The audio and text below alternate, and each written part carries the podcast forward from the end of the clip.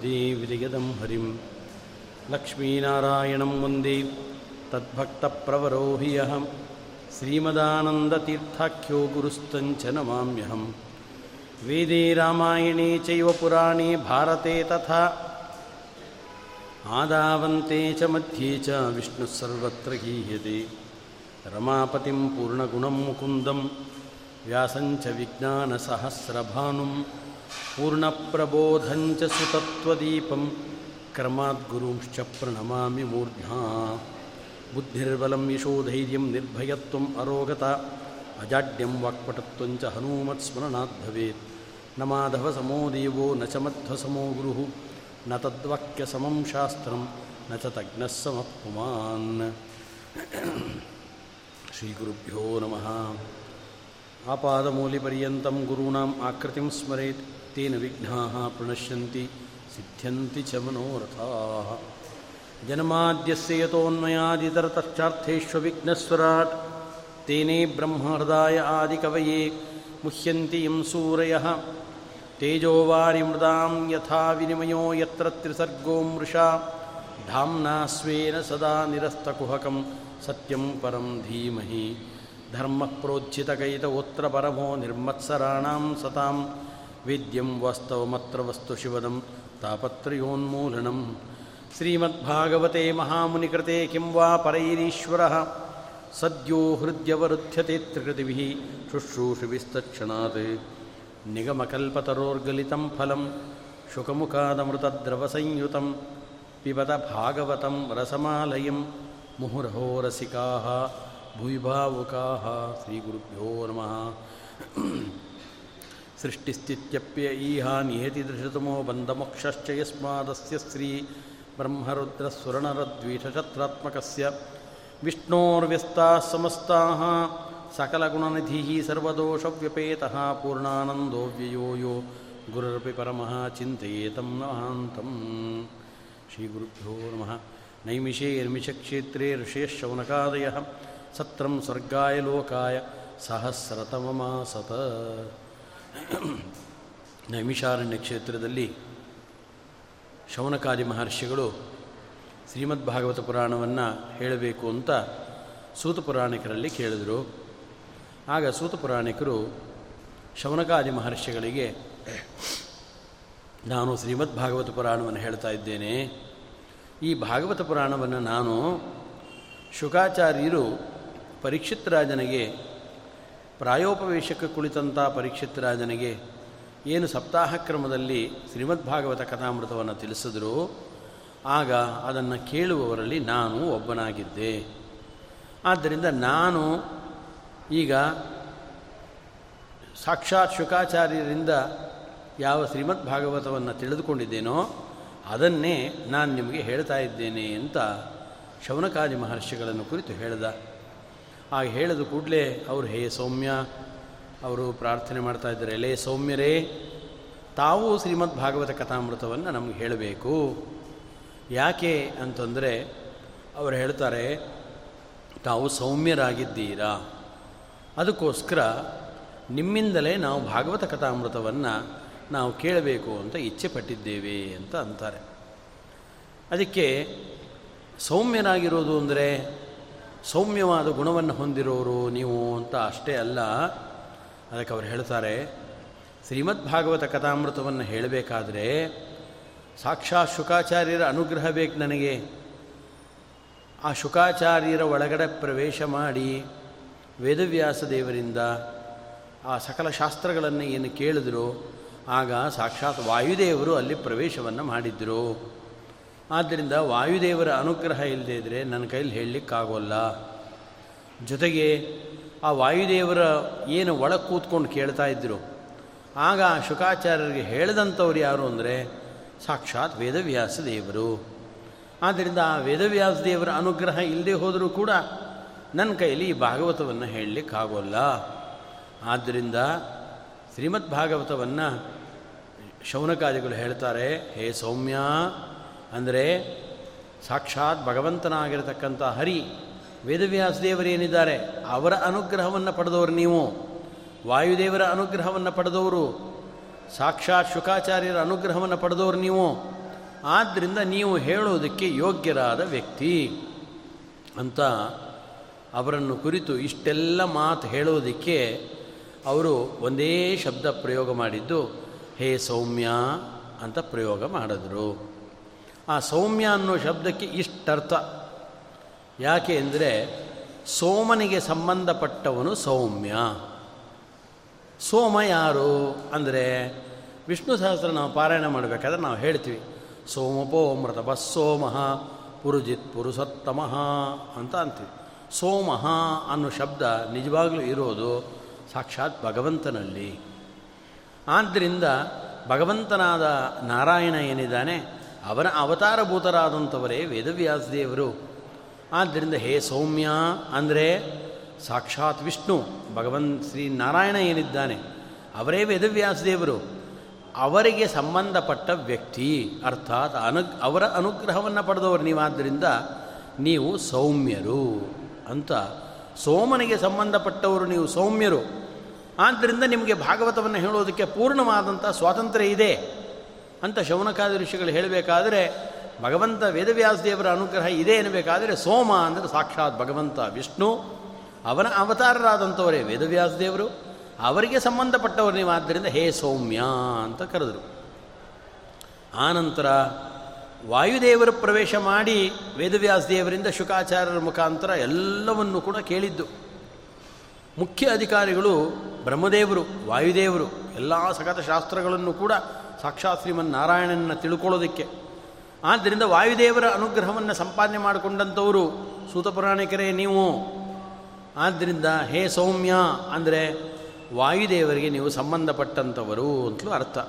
ಸೋಮ ಪುನಾತಿ, ಸೋಮಃ ಪೌಮಾನೋ ಅರ್ಷತಿ ಅಂತ ಪೌಮಾನ ಸೂಕ್ತದಲ್ಲಿ ವಾಯುದೇವರಿಗೆ ಸೋಮ ಅಂತ ಹೆಸರನ್ನು ಹೇಳಿದ್ದಾರೆ.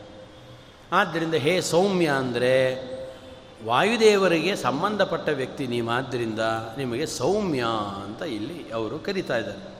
ಆದ್ದರಿಂದ ವಾಯುದೇವರ ಅನುಗ್ರಹವನ್ನೂ ಪಡೆದವರು ನೀವು. ಆದ್ದರಿಂದ ನೀವು ಸೌಮ್ಯ ಅಂತ ತಿಳಿಸೋದು. ಆನಂತರ ಭಾಗವತವನ್ನು ಹೇಳಿದವರು ಯಾರು? ಶುಕಾಚಾರ್ಯ. ಶುಕಾಚಾರ್ಯರು ಯಾರು ಅಂದರೆ ಸಾಕ್ಷಾತ್ ರುದ್ರದೇವರ ಅವತಾರ. ಆದ್ದರಿಂದ ಮನೋನಿಯಾಮಕರಾಗಿರತಕ್ಕಂಥ ರುದ್ರದೇವರ ಅನುಗ್ರಹ ಶುಕಾಚಾರ್ಯರ ಅನುಗ್ರಹ ಇಲ್ಲದೆ ಹೋದರೆ ಭಾಗವತ ಹೇಳಲಿಕ್ಕಾಗೋಲ್ಲ. ಆದರೆ ಅವರ ಅನುಗ್ರಹವನ್ನು ಪಡೆದವರು ನೀವಾದ್ದರಿಂದ ನೀವು ಸೌಮ್ಯ ಅಂದರು. ಯಾಕೆ ಅಂದರೆ ಸೋಮ ಅಂದರೆ ಏನು ಅಂದರೆ ಉಮಾ ಅಂದರೆ ಪಾರ್ವತೀದೇವಿ ಉಮಯಾ ಸಹಿತ ಸೋಮ.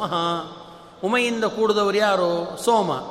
ಸೋಮ ಅಂದರೆ ಯಾರು? ಈಶ್ವರ, ಶಿವ. ಅದರಿಂದ ಸೋಮವಾರ ಬಂದ ಕೂಡಲೇ ಎಲ್ಲ ಈಶ್ವರನ ದೇವಸ್ಥಾನಕ್ಕೆ ಹೋಗ್ತಾರೆ. ವಿಶೇಷ ಅಂತ. ಅದರಿಂದ ಸೋಮ ಅಂದರೆ ಯಾರು ಅಂದರೆ ಉಮೆಯಿಂದ ಕೂಡಿದಂಥವರು ಸೋಮ ಅಂದರೆ ಈಶ್ವರ, ರುದ್ರದೇವರು. ಆದ್ದರಿಂದ ರುದ್ರದೇವರ ಅವತಾರ ಆಗಿರತಕ್ಕಂಥವ್ರು ಯಾರು ಅಂದರೆ ಶುಕಾಚಾರ್ಯರು. ಅವರ ಅನುಗ್ರಹವನ್ನು ಪಡೆದವರು ನೀವಾದ್ದರಿಂದ ಸೌಮ್ಯ. ಸೋಮನಿಗೆ ಸಂಬಂಧಪಟ್ಟಂಥವರಾದ್ದರಿಂದ ನೀವು ಸೌಮ್ಯ. ಅಂದರೆ ಶುಕಾಚಾರ್ಯರ ಅನುಗ್ರಹವನ್ನು ಪಡೆದವರು ನೀವು ಅಂತ ಇಷ್ಟು ಹೇಳಿ. ಆದ್ದರಿಂದ ಶ್ರವಣಕಾದಿಗಳು ಹೇಳ್ತಾರೆ, ಹೇ ಸೌಮ್ಯ ಇವರೆಲ್ಲರ ಅನುಗ್ರಹವನ್ನು ನೀವು ಪಡೆದವರು. ಆದ್ದರಿಂದ ನೀವು ಶ್ರೀಮದ್ ಭಾಗವತವನ್ನು ಹೇಳೋದಕ್ಕೆ ಪೂರ್ಣವಾದ ಅರ್ಹತೆಯನ್ನು ಪಡೆದವರು. ಆದ್ದರಿಂದ ನಮಗೆ ಹೇಳಿ ಅಂತ ಅಂದರು. ಅದಕ್ಕೆ ಸೌಮ್ಯ ಅಂತ ಕರೆಸ್ಕೊಂಡಂಥ ಸೂತ ಪುರಾಣಿಕರು ಹೇಳ್ತಾರೆ, ನಾನು ಹೇಳ್ತಾ ಇದ್ದೀನಿ ಇನ್ನ ಅಭಿಮಾನ ನನಗಲ್ಲ. ನಾನು ಶುಕಾಚಾರ್ಯರಿಂದ ಸಾಕ್ಷಾತ್ ಏನು ಭಾಗವತ ಕಥಾಮೃತವನ್ನು ಕೇಳಿದೆ, ಅದನ್ನೇ ನಾನು ನಿಮಗೆ ಹೇಳ್ತಾ ಇದ್ದೇನೆ ಅಂತ ಹೇಳಿ ಹೇಳುವುದಕ್ಕೆ ಪ್ರಾರಂಭ ಮಾಡ್ತಾ ಇದ್ದಾರೆ. ಸಮ್ಯಕ್ ಶ್ಲೋಕೈಕ ಶ್ರವಣ ಪಠನ ಮಾತ್ರೇಣ ಕಲಿಕೃತ ಅಖಿಲಮಲ ಅಪನೋಧನ ಪಟುತರೆ ಶ್ರೀಮದ್ಭಾಗವತೆ ಮಹಾಪುರಾಣೆ ಅದ್ಯ ಕಥಾನುವಾದ ತತ್ಪೂರ್ವ ಕಿಂಚಿತ್ ಪೂರ್ವಕಥಾನುವಾದ ಸ್ವಸ್ತ್ಯಸ್ತು ಸಮಸ್ತ ಜಗತಾಂ ಅಶೇಷ ಸಂಮಂಗಲಾನಿ ಭವಂತು ಆದ್ದರಿಂದ ನಿನ್ನೆಯ ಸ್ವಲ್ಪ ಕಥೆಯನ್ನು ಹೇಳಿ ಮುಂದುವರಿಸ್ತಾ ಇದ್ದೇನೆ. ಕಥೆಯನ್ನು ಹೇಳಿ ಅಂತ ಹೇಳೋ ಕ್ರಮ ಅಷ್ಟೇ. ನಿನ್ನೆನೂ ಕತೆ ಹೇಳಿಲ್ಲ, ಇವತ್ತು ಕಥೆಯನ್ನು ಹೇಳೋಲ್ಲ. ಇರೋದು ಪೂರ್ಣ ತತ್ವಗಳು ಮಾತ್ರ.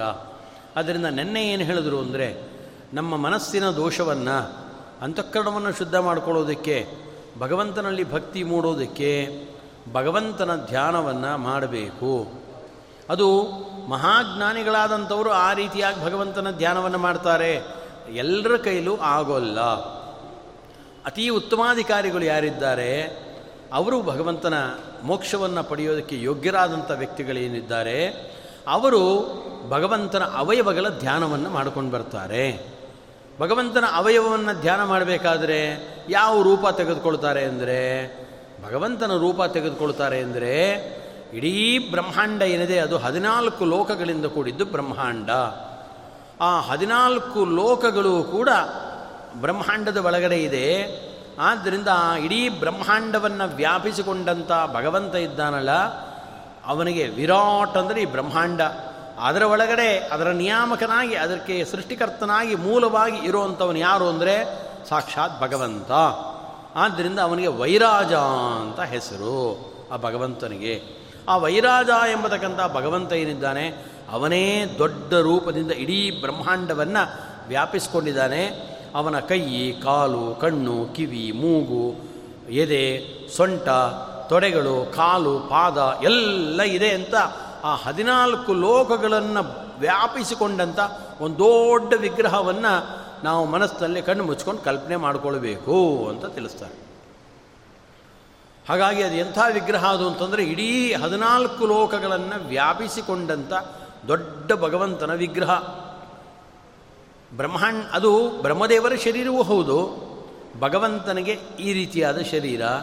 ಅರ್ಥಾತ್ ಭಗವಂತನನ್ನು ನಾವು ಅತಲ ವಿತಲ ಸುತಲ ತಲಾತಲ ರಸಾತಲ ಮಹಾತಲ ಪಾತಾಲ ಅಂತ ಏನು ಸೊಂಟದಿಂದ ಕೆಳಗಿನ ಏಳು ಲೋಕಗಳು, ಸೊಂಟದಿಂದ ಮೇಲಕ್ಕೆ ಏಳು ಲೋಕಗಳು, ಭೂಹು, ಭುವಹ, ಸೊಂಟವೇ ಭೂಹು, ಆನಂತರ ನಾವಿ ಪ್ರದೇಶ ಭುವಹ ಭುವಃ ಅಂದರೆ ಏನಪ್ಪ? ಯಾವ ಲೋಕ ಅಂದರೆ ಅಂತರಿಕ್ಷ ಲೋಕಕ್ಕೆ ಭುವಹ ಅಂತ ಹೆಸರು.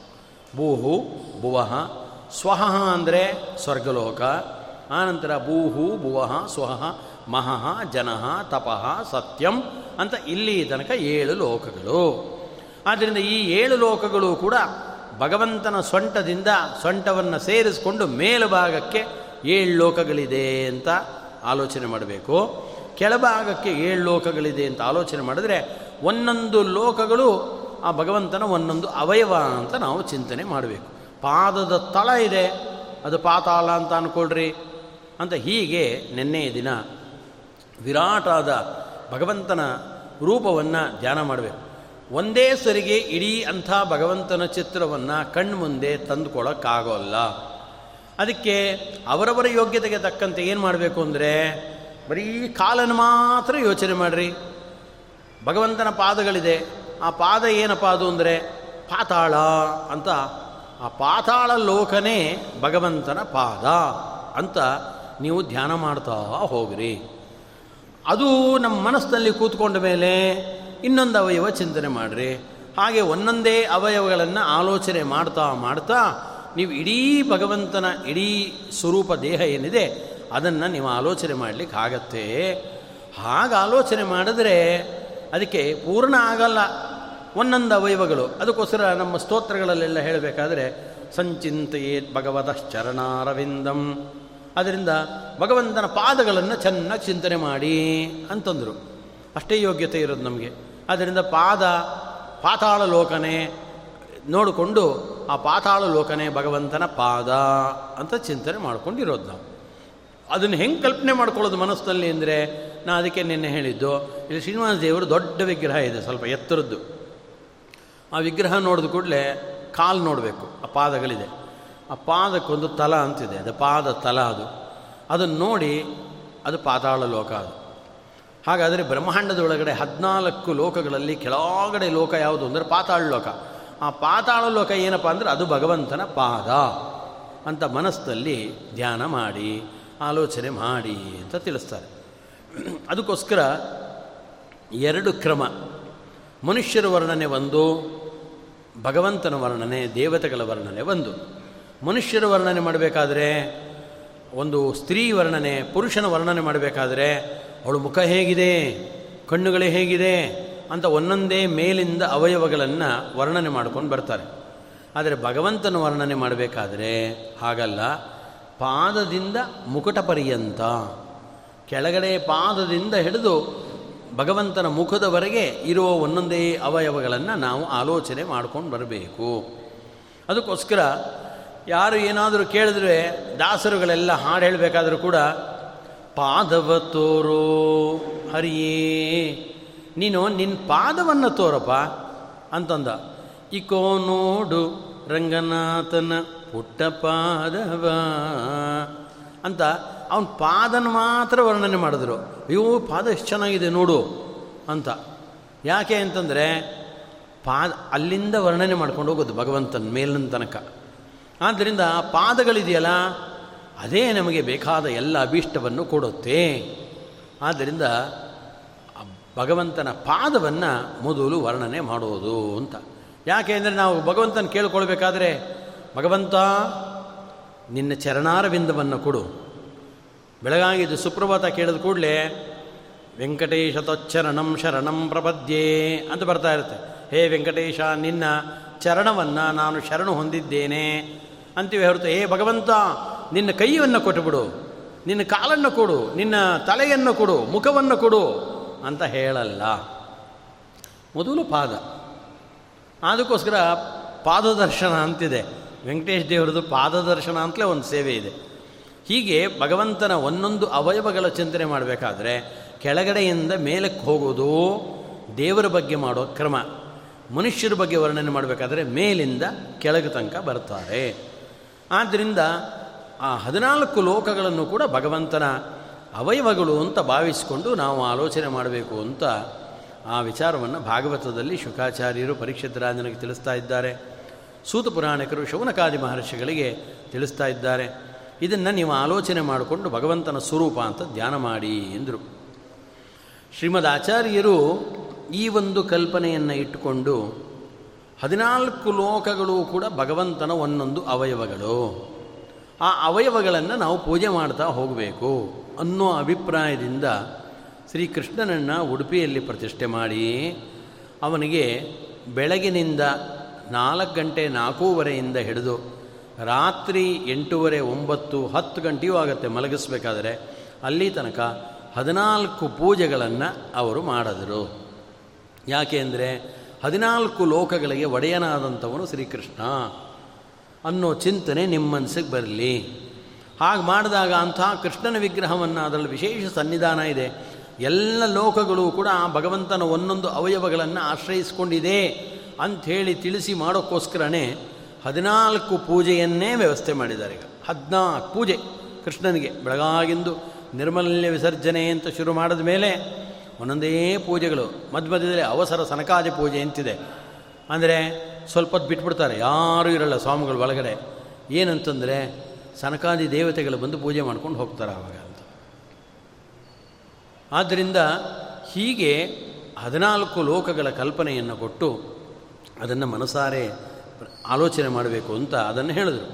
ಆನಂತರ ಶ್ರೀಮದ್ ಭಾಗವತದಲ್ಲಿ ತಿಳಿಸ್ತಾರೆ, ಬ್ರಹ್ಮದೇವರು ಅವರನ್ನು ಅಪಯೇವ ಸಸಜ್ಜಾದು ತಾಸು ವೀರ್ಯಂ ಅವಾಸೃಜತ್, ತದಂಡಂ ಅಭವತ್ ದೈವಂ ಸಹಸ್ರಾಂಶ ಸಮಪ್ರಭಂ. ಮೊದಲು ಅಪಯೇವ ಸಸಜ್ಜಾದು ಸಾಕ್ಷಾತ್ ಭಗವಂತ ನೀರು ಸೃಷ್ಟಿ ಮಾಡಿದ. ಆನಂತರ ಅದರಲ್ಲಿ ತನ್ನ ಹಿರಣ್ಯ ರೂಪವಾದ ತೇಜಸ್ಸನ್ನು ಇಟ್ಟ, ತದಂಡಂ ಅಭವತ್ ಹೈಮಂ ಅದು ಬ್ರಹ್ಮಾಂಡವಾಯಿತು. ಆನಂತರ ಅಲ್ಲಿ ತನ್ನ ನಾಭಿಯಿಂದ ಒಂದು ಕಮಲವನ್ನು ಸೃಷ್ಟಿ ಮಾಡಿದ. ಹದಿನಾಲ್ಕು ದಳ ಇರತಕ್ಕಂಥ ಕಮಲ ಅರ್ಥ ಹದಿನಾಲ್ಕು ಲೋಕಗಳ ಸೃಷ್ಟಿಯ ಕಲ್ಪನೆಯಿಂದ ಹದಿನಾಲ್ಕು ದಳಗಳುಳ್ಳ ಪದ್ಮ, ಆ ಪದ್ಮದ ಒಳಗಡೆ ಬ್ರಹ್ಮದೇವರನ್ನು ಸೃಷ್ಟಿ ಮಾಡಿದ.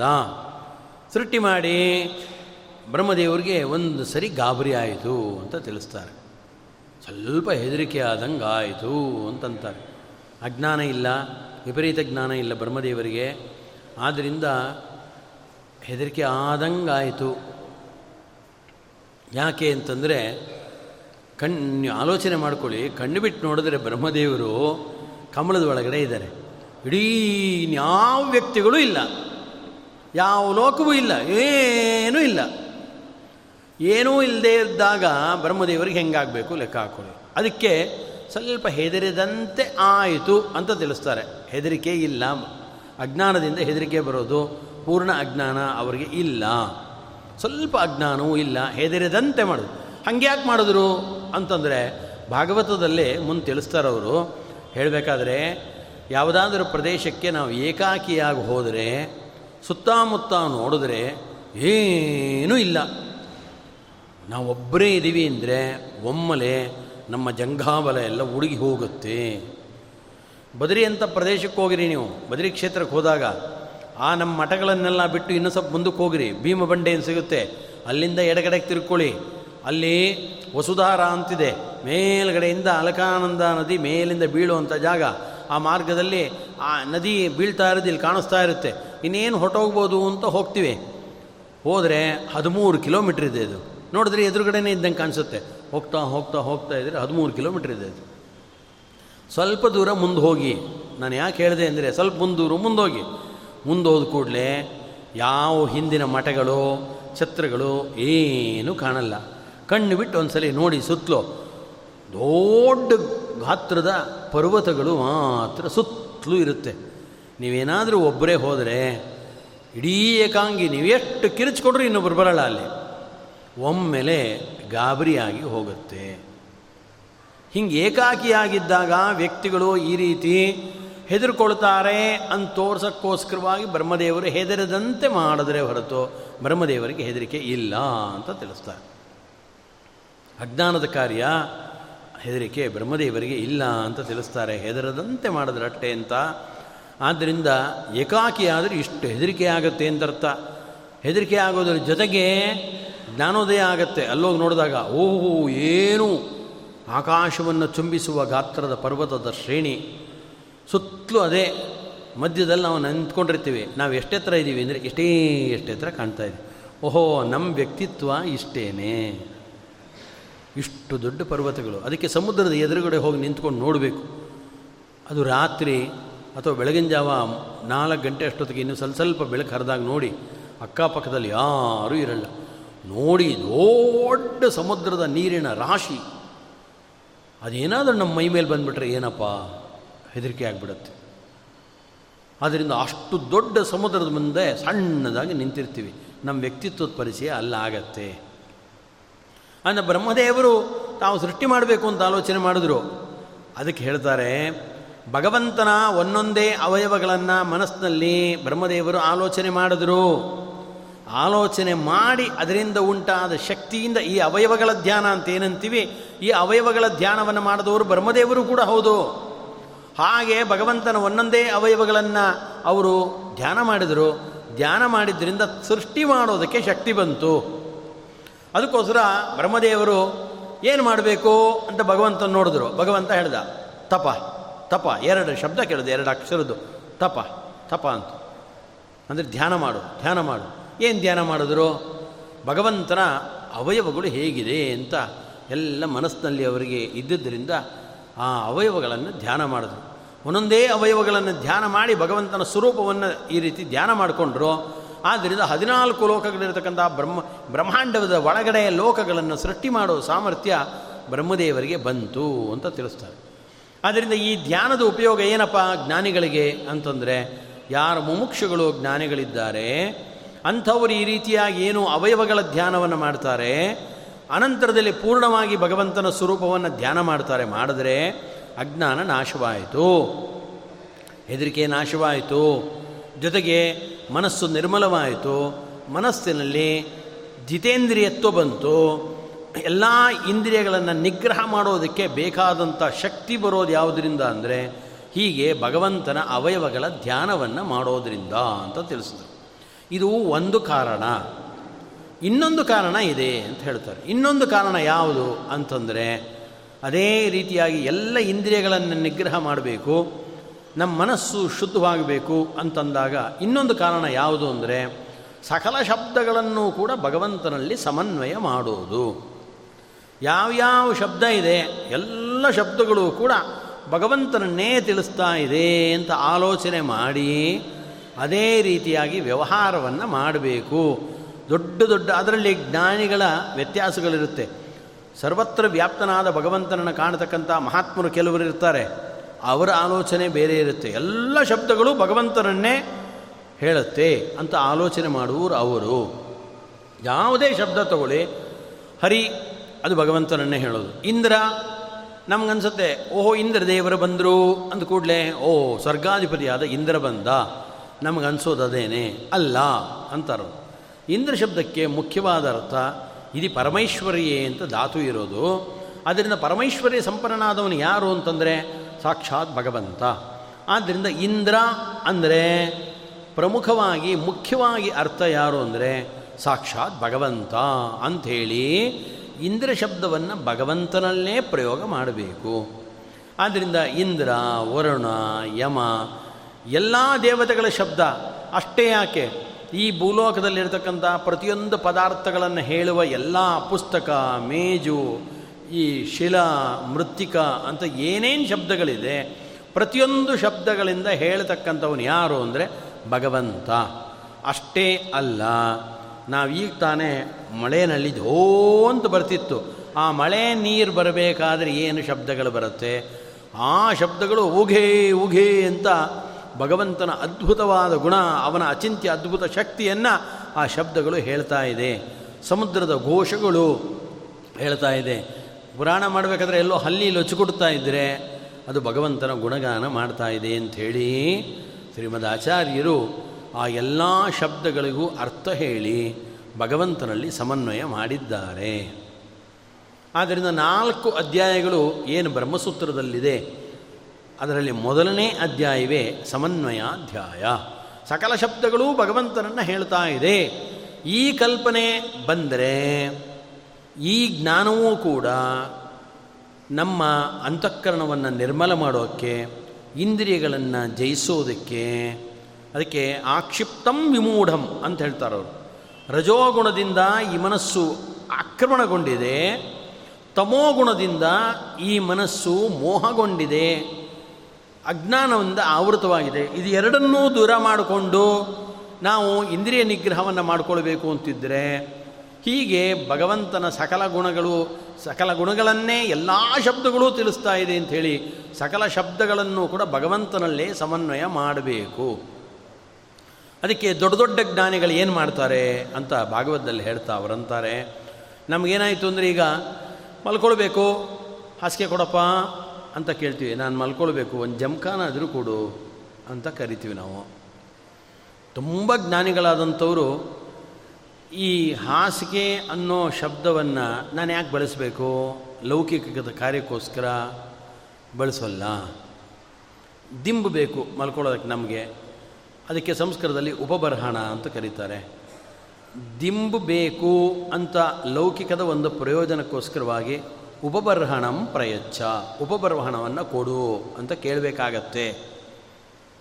ಆದ್ದರಿಂದ ಅನ್ಯಾಯವಾಗಿ ನಮಗೆ ಕೊಟ್ಟಿರತಕ್ಕಂಥ ವಾಗೀಂದ್ರಿಯದ ಸಾಮರ್ಥ್ಯದಿಂದ ಏನಾದರೂ ಬಾಯಿಂದ ಶಬ್ದಗಳನ್ನು ಹೇಳಿದ್ರೆ ಆ ಶಬ್ದಗಳು ಭಗವಂತನನ್ನೇ ಹೇಳ್ತಾ ಇರಬೇಕೇ ಹೊರತು ಲೌಕಿಕವಾದ ವಸ್ತುಗಳಿಗೋಸ್ಕರವಾಗಿ ಆ ಶಬ್ದಗಳ ಬಳಕೆ ಮಾಡಬಾರದು ಅಂತ ತುಂಬ ಎತ್ತರದಲ್ಲಿರತಕ್ಕಂಥ ಜ್ಞಾನಿಗಳ ಆಲೋಚನೆ.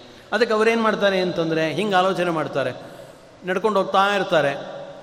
ಹಾಸಿಗೆ ಬೇಕು. ಯಾರ ಹತ್ರರು ಹಾಸಿಗೆ ಕೊಡು ಅಂತ ಕೇಳ್ತಾರ ಅಂದರೆ ಕೇಳಲ್ಲ. ಆ ಶಬ್ದ ಅಲ್ಲಿ ಪ್ರಯೋಗ ಮಾಡಬೇಕಾಗತ್ತೆ, ಬೇಡ. ಅವ್ರು ಏನು ಆಲೋಚನೆ ಮಾಡ್ತಾರೆ ಅಂದರೆ ಸತ್ಯಾಂಕ್ಷಿತೋ ಕಿಂ ಕಶಿಪು ಪ್ರಯಾಸೈಹಿ. ಸತ್ಯಾಂಕ್ಷಿತವು ಕಿಂ ಕಶಿಪು ಪ್ರಯಾಸೈಹಿ. ಕಶಿಪು ಅಂದರೆ ಹಾಸಿಗೆ, ಸಂಸ್ಕೃತದಲ್ಲಿ. ಹಿರಣ್ಯ ಕಶಿಪು ಬಂಗಾರದ ಹಾಸಿಗೆಯನ್ನು ಪಡೆದುಕೊಂಡ ವ್ಯಕ್ತಿ, ಅದಕ್ಕೆ ಅವನಿಗೆ ಹಿರಣ್ಯ ಕಶಿಪು ಅಂತ ಹೆಸರು. ಆದ್ದರಿಂದ ಸತ್ಯಾಂಕ್ಷಿತವು, ಅವರು ಯೋಚನೆ ಮಾಡ್ತಾರಂತೆ, ಈ ಇಷ್ಟು ವಿಸ್ತಾರವಾದ ಭೂಮಿ ಇದೆ, ಮಲ್ಕೊಳ್ಳೋಕ್ಕೆ ಹಾಸಿಗೆ ಆಗಬೇಕು. ಆದ್ದರಿಂದ ಆ ಶಬ್ದವನ್ನು ನಾನು ಲೌಕಿಕ ಪ್ರಯೋಜನಕ್ಕೋಸ್ಕರವಾಗಿ, ಲೌಕಿಕದ ವಸ್ತುಗಳಲ್ಲಿ ಕಶಿಪು ಅನ್ನೋ ಶಬ್ದವನ್ನು ನಾನು ಬಳಸೋಲ್ಲ ಅಂತ ಅಂದ್ಕೊಂಡವರು ಬಳಸೋದೂ ಇಲ್ಲ. ಅದು ಯಾಕೆ ಬೇಕು ನನಗೆ? ಬೇಡೇ ಬೇಡ ಅಂತ ಭೂಮಿ ಮೇಲೆ ಮಲ್ಕೊಳ್ತಾರೆ. ಸತ್ಯಾಂಶಿತೋ ಕಿಂ ಕಶಿಪು ಪ್ರಯಾಸೈ ಬಾಹೋಪಸಿದ್ಧೇ ಉಪಬರ್ಹಣೈ ಕಿಂ. ನನ್ನ ಕೈಗಳೇ ಇದೆ. ತಲೆದಿಂಬೇಕು ಅಂದರೆ ಕೈಯನ್ನು ಮಡಿಸ್ಕೊಂಡು ಇಟ್ಕೊಳ್ತೇನೆ. ಉಪಬರಹಣ ಕಿಂ. ದಿಂಬೆ ಆಗ್ಬೇಕು ನನಗೆ. ಸತ್ಯಂಜಲೋ ಕಿಂ ಪುರುಪರಣ್ಣ ಪಾತ್ರೈಹಿ. ನನ್ನ ಬೊಗಸೇನೇ ಇದೆ. ಏನಾದರೂ ಹಣ್ಣು ಬಿತ್ತು ಕೈಯಲ್ಲಿ ಇಟ್ಕೊಂಡು ಹಿಂಗೆ ತಿಂತೀನಿ. ನೀರು ಕುಡಿಬೇಕು, ಎಲ್ಲೋ ನದಿಗೆ ಹೋದೆ, ನನ್ನ ಅಂಜಲಿ ಬೊಗಸೆಯಿಂದಲೇ ನೀರು ಕುಡಿದೆ. ಅದಕ್ಕೋಸ್ಕರ ಕಿಂಪುರು ಪರಣ್ಣ ಪಾತ್ರೈಹಿ. ತಿನ್ನಬೇಕು ಕುಡಿಬೇಕು ಅಂದರೆ ತಿನ್ನಬೇಕು ಅಂದರೆ ಬಾಳೆ ಎಲೆ ತೊಗೊಂಬ. ನೋಡಿ, ಇಲ್ಲಿ ಹರಿದೋಗಿದೆ. ಬೇಡ, ದೊಡ್ಡ ಬಾಳೆ ಎಲೆ ತೊಗೊಂಬ. ಅಂತ ಬಾಳೆ ಎಲೆ ಯಾಕೆ ಬೇಕು ನನಗೆ? ಅವರೇ ಹೇಳಿದ್ದದು. ಕಿಂಪುರು ಪರಣ್ಣ ಪರ್ಣ ಪಾತ್ರೈಹಿ. ಪರ್ಣದ ಪಾತ್ರೆಗಳೇ ಹಾಕಬೇಕು ಬೇಕು? ಎಲೆಯಿಂದ ಮಾಡಿದ ಪಾತ್ರೆಗಳನ್ನೆಲ್ಲ ಇಟ್ಕೊಂಡಿರ್ತೀವಿ, ದೊಡ್ಡ ದೊಡ್ಡದು. ಅದೇ ಬೇಕು ಅಂತ ಹಠ. ಚಿಕ್ಕ ಎಲೆ ಹಾಕ್ಬಿಟ್ರೆ ಸಿಟ್ಟು ಮಾಡ್ಕೊಂಡು ಎದ್ದೊಟ್ಟು ಹೋಗ್ತಾರೆ. ಬೇಡ ಅಂತಾರವರು. ಅದು ತುಂಬ ದೊಡ್ಡ, ಎತ್ತರದ ಜ್ಞಾನಿಗಳು ಆಲೋಚನೆ ಮಾಡೋದು. ಸತ್ಯಂಜಲೋ ಕಿಂ ಪುರುಪರಣ್ಣ ಪಾತ್ರೈ ದಿಗ್ವಸ್ತ್ರಲಾಭೆ ಸತಿ ಕಿಂ ದುಕೂಲೈಹಿ. ದಿಕ್ಕುಗಳೇ ವಸ್ತ್ರವಾಗಿ ನಂಗೆ ದೊರಕಿರಬೇಕಾದ್ರೆ, ಕಿಂ ದುಕೂಲೈಹಿ, ಈ ಬಟ್ಟೆಗಳು ಯಾಕೆ ಬೇಕು? ನಾನು ದಿಗಂಬರನಾಗಿ ಸಂಚಾರ ಮಾಡ್ತೀನಿ ಅಂತ ಶುಕಾಚಾರ್ಯರು ಮೊದಲಾದವರೆಲ್ಲ ದಿಗಂಬರರಾಗಿ ಸಂಚಾರ ಮಾಡ್ತಾಯಿದ್ರು ಮನೆ ಇದೆಯಾ? ಇಲ್ಲ. ಆನಂತರ ನಂತರ ಇದಕ್ಕಿಂತ ಇದು ತುಂಬ ಎತ್ತರ ಮಟ್ಟದ ಜ್ಞಾನಿಗಳು ಆಲೋಚನೆ ಮಾಡುವಂಥದ್ದು. ಅದಕ್ಕೆ ಅವರೇನು ಮಾಡ್ತಾರೆ ಅಂದರೆ ಯಾವ ಶಬ್ದಗಳನ್ನು ಕೂಡ ಲೌಕಿಕದ ವಸ್ತುಗಳ ಬಳಕೆಗೋಸ್ಕರ ಬಳಸೋದೇ ಇಲ್ಲ ಅಂತ ಹೇಳ್ತಾರೆ. ಏನು ಶಬ್ದಗಳು ಹೇಳಿದ್ರು ಅದೆಲ್ಲ ಭಗವಂತನಿಗೆ ಸಮನ್ವಯ ಮಾಡ್ತೀವಿ. ಲೌಕಿಕದ ವಸ್ತುಗಳನ್ನು ಉಪಯೋಗಿಸ್ಕೊಳ್ಳೋಕ್ಕೆ ಹೋಗಲ್ಲ ಅಂತಾರವರು ಆನಂತರ ಅದಕ್ಕಿಂತ ಸ್ವಲ್ಪ ಎರಡನೇ ಥರದ ಇನ್ನು ಜ್ಞಾನಿಗಳಿರ್ತಾರೆ. ಅವ್ರು ಹೇಳ್ತಾರೆ, ಚೀರಾಣಿ ಕಿಂ ನ ಸಂತಿ ಚೀರಾಣಿ ಕಿಂ ನ ಸಂತಿ ಯಾರ್ಯಾರು ತಮ್ಮ ಬೇಡ ಅಂತ ಹೇಳಿರುವಂಥ ಬಟ್ಟೆಗಳು ಉಟ್ಕೊಂಡು ಹರಿದೋಗಿರುತ್ತೆ, ಅಂತಹ ಬಟ್ಟೆಗಳನ್ನು ರೋಡಲ್ಲೆಲ್ಲ ಬಿಸಾಕಿರ್ತಾರೆ. ಅದನ್ನೇ ತೆಗೆದು ಉಟ್ಕೊಂಡ್ರೆ ಆಯಿತು. ನಾವು ಬಟ್ಟೆನ ಪಡೆಯೋಕ್ಕೋಸ್ಕರವಾಗಿ ಶಬ್ದ ಪ್ರಯೋಗ ಮಾಡೋದು, ನಮ್ಮ ಶಕ್ತಿಯನ್ನು ಅದಕ್ಕೆ ಹರಣ ಮಾಡೋದು. ಯಾಕೆ? ದಾರಿಲಿ ಹೋಗ್ತಾ ಇರೋದು. ಯಾರಿಗೋ ಹರಿದೋಗಿದೆ ಅಂತ ಯಾರೋ ಬಟ್ಟೆ ಬಿಸಾಕಿದ್ರು, ಅದನ್ನೇ ತೆಗೆದು ಉಟ್ಕೋತೀವಿ ಬಟ್ಟೆ ಬೇಡ ಅನ್ನಲ್ಲ ಇವರು. ಅವರು ಬ ಸತ್ಯಾಂಕ್ಷಿ ಅವರು ಕಿಂ ಕಶಿಪ ಪ್ರಯಾಸೈಹಿ ಎಂದರು. ಭೂಮಿನೇ ಇರಬೇಕಾದ್ರೆ ದಿಗ್ವಸ್ತ್ರಲಾಭೆ ಸದಿ ಕಿಂ ದುಕೂಲೈಹಿ ಎಂದರು.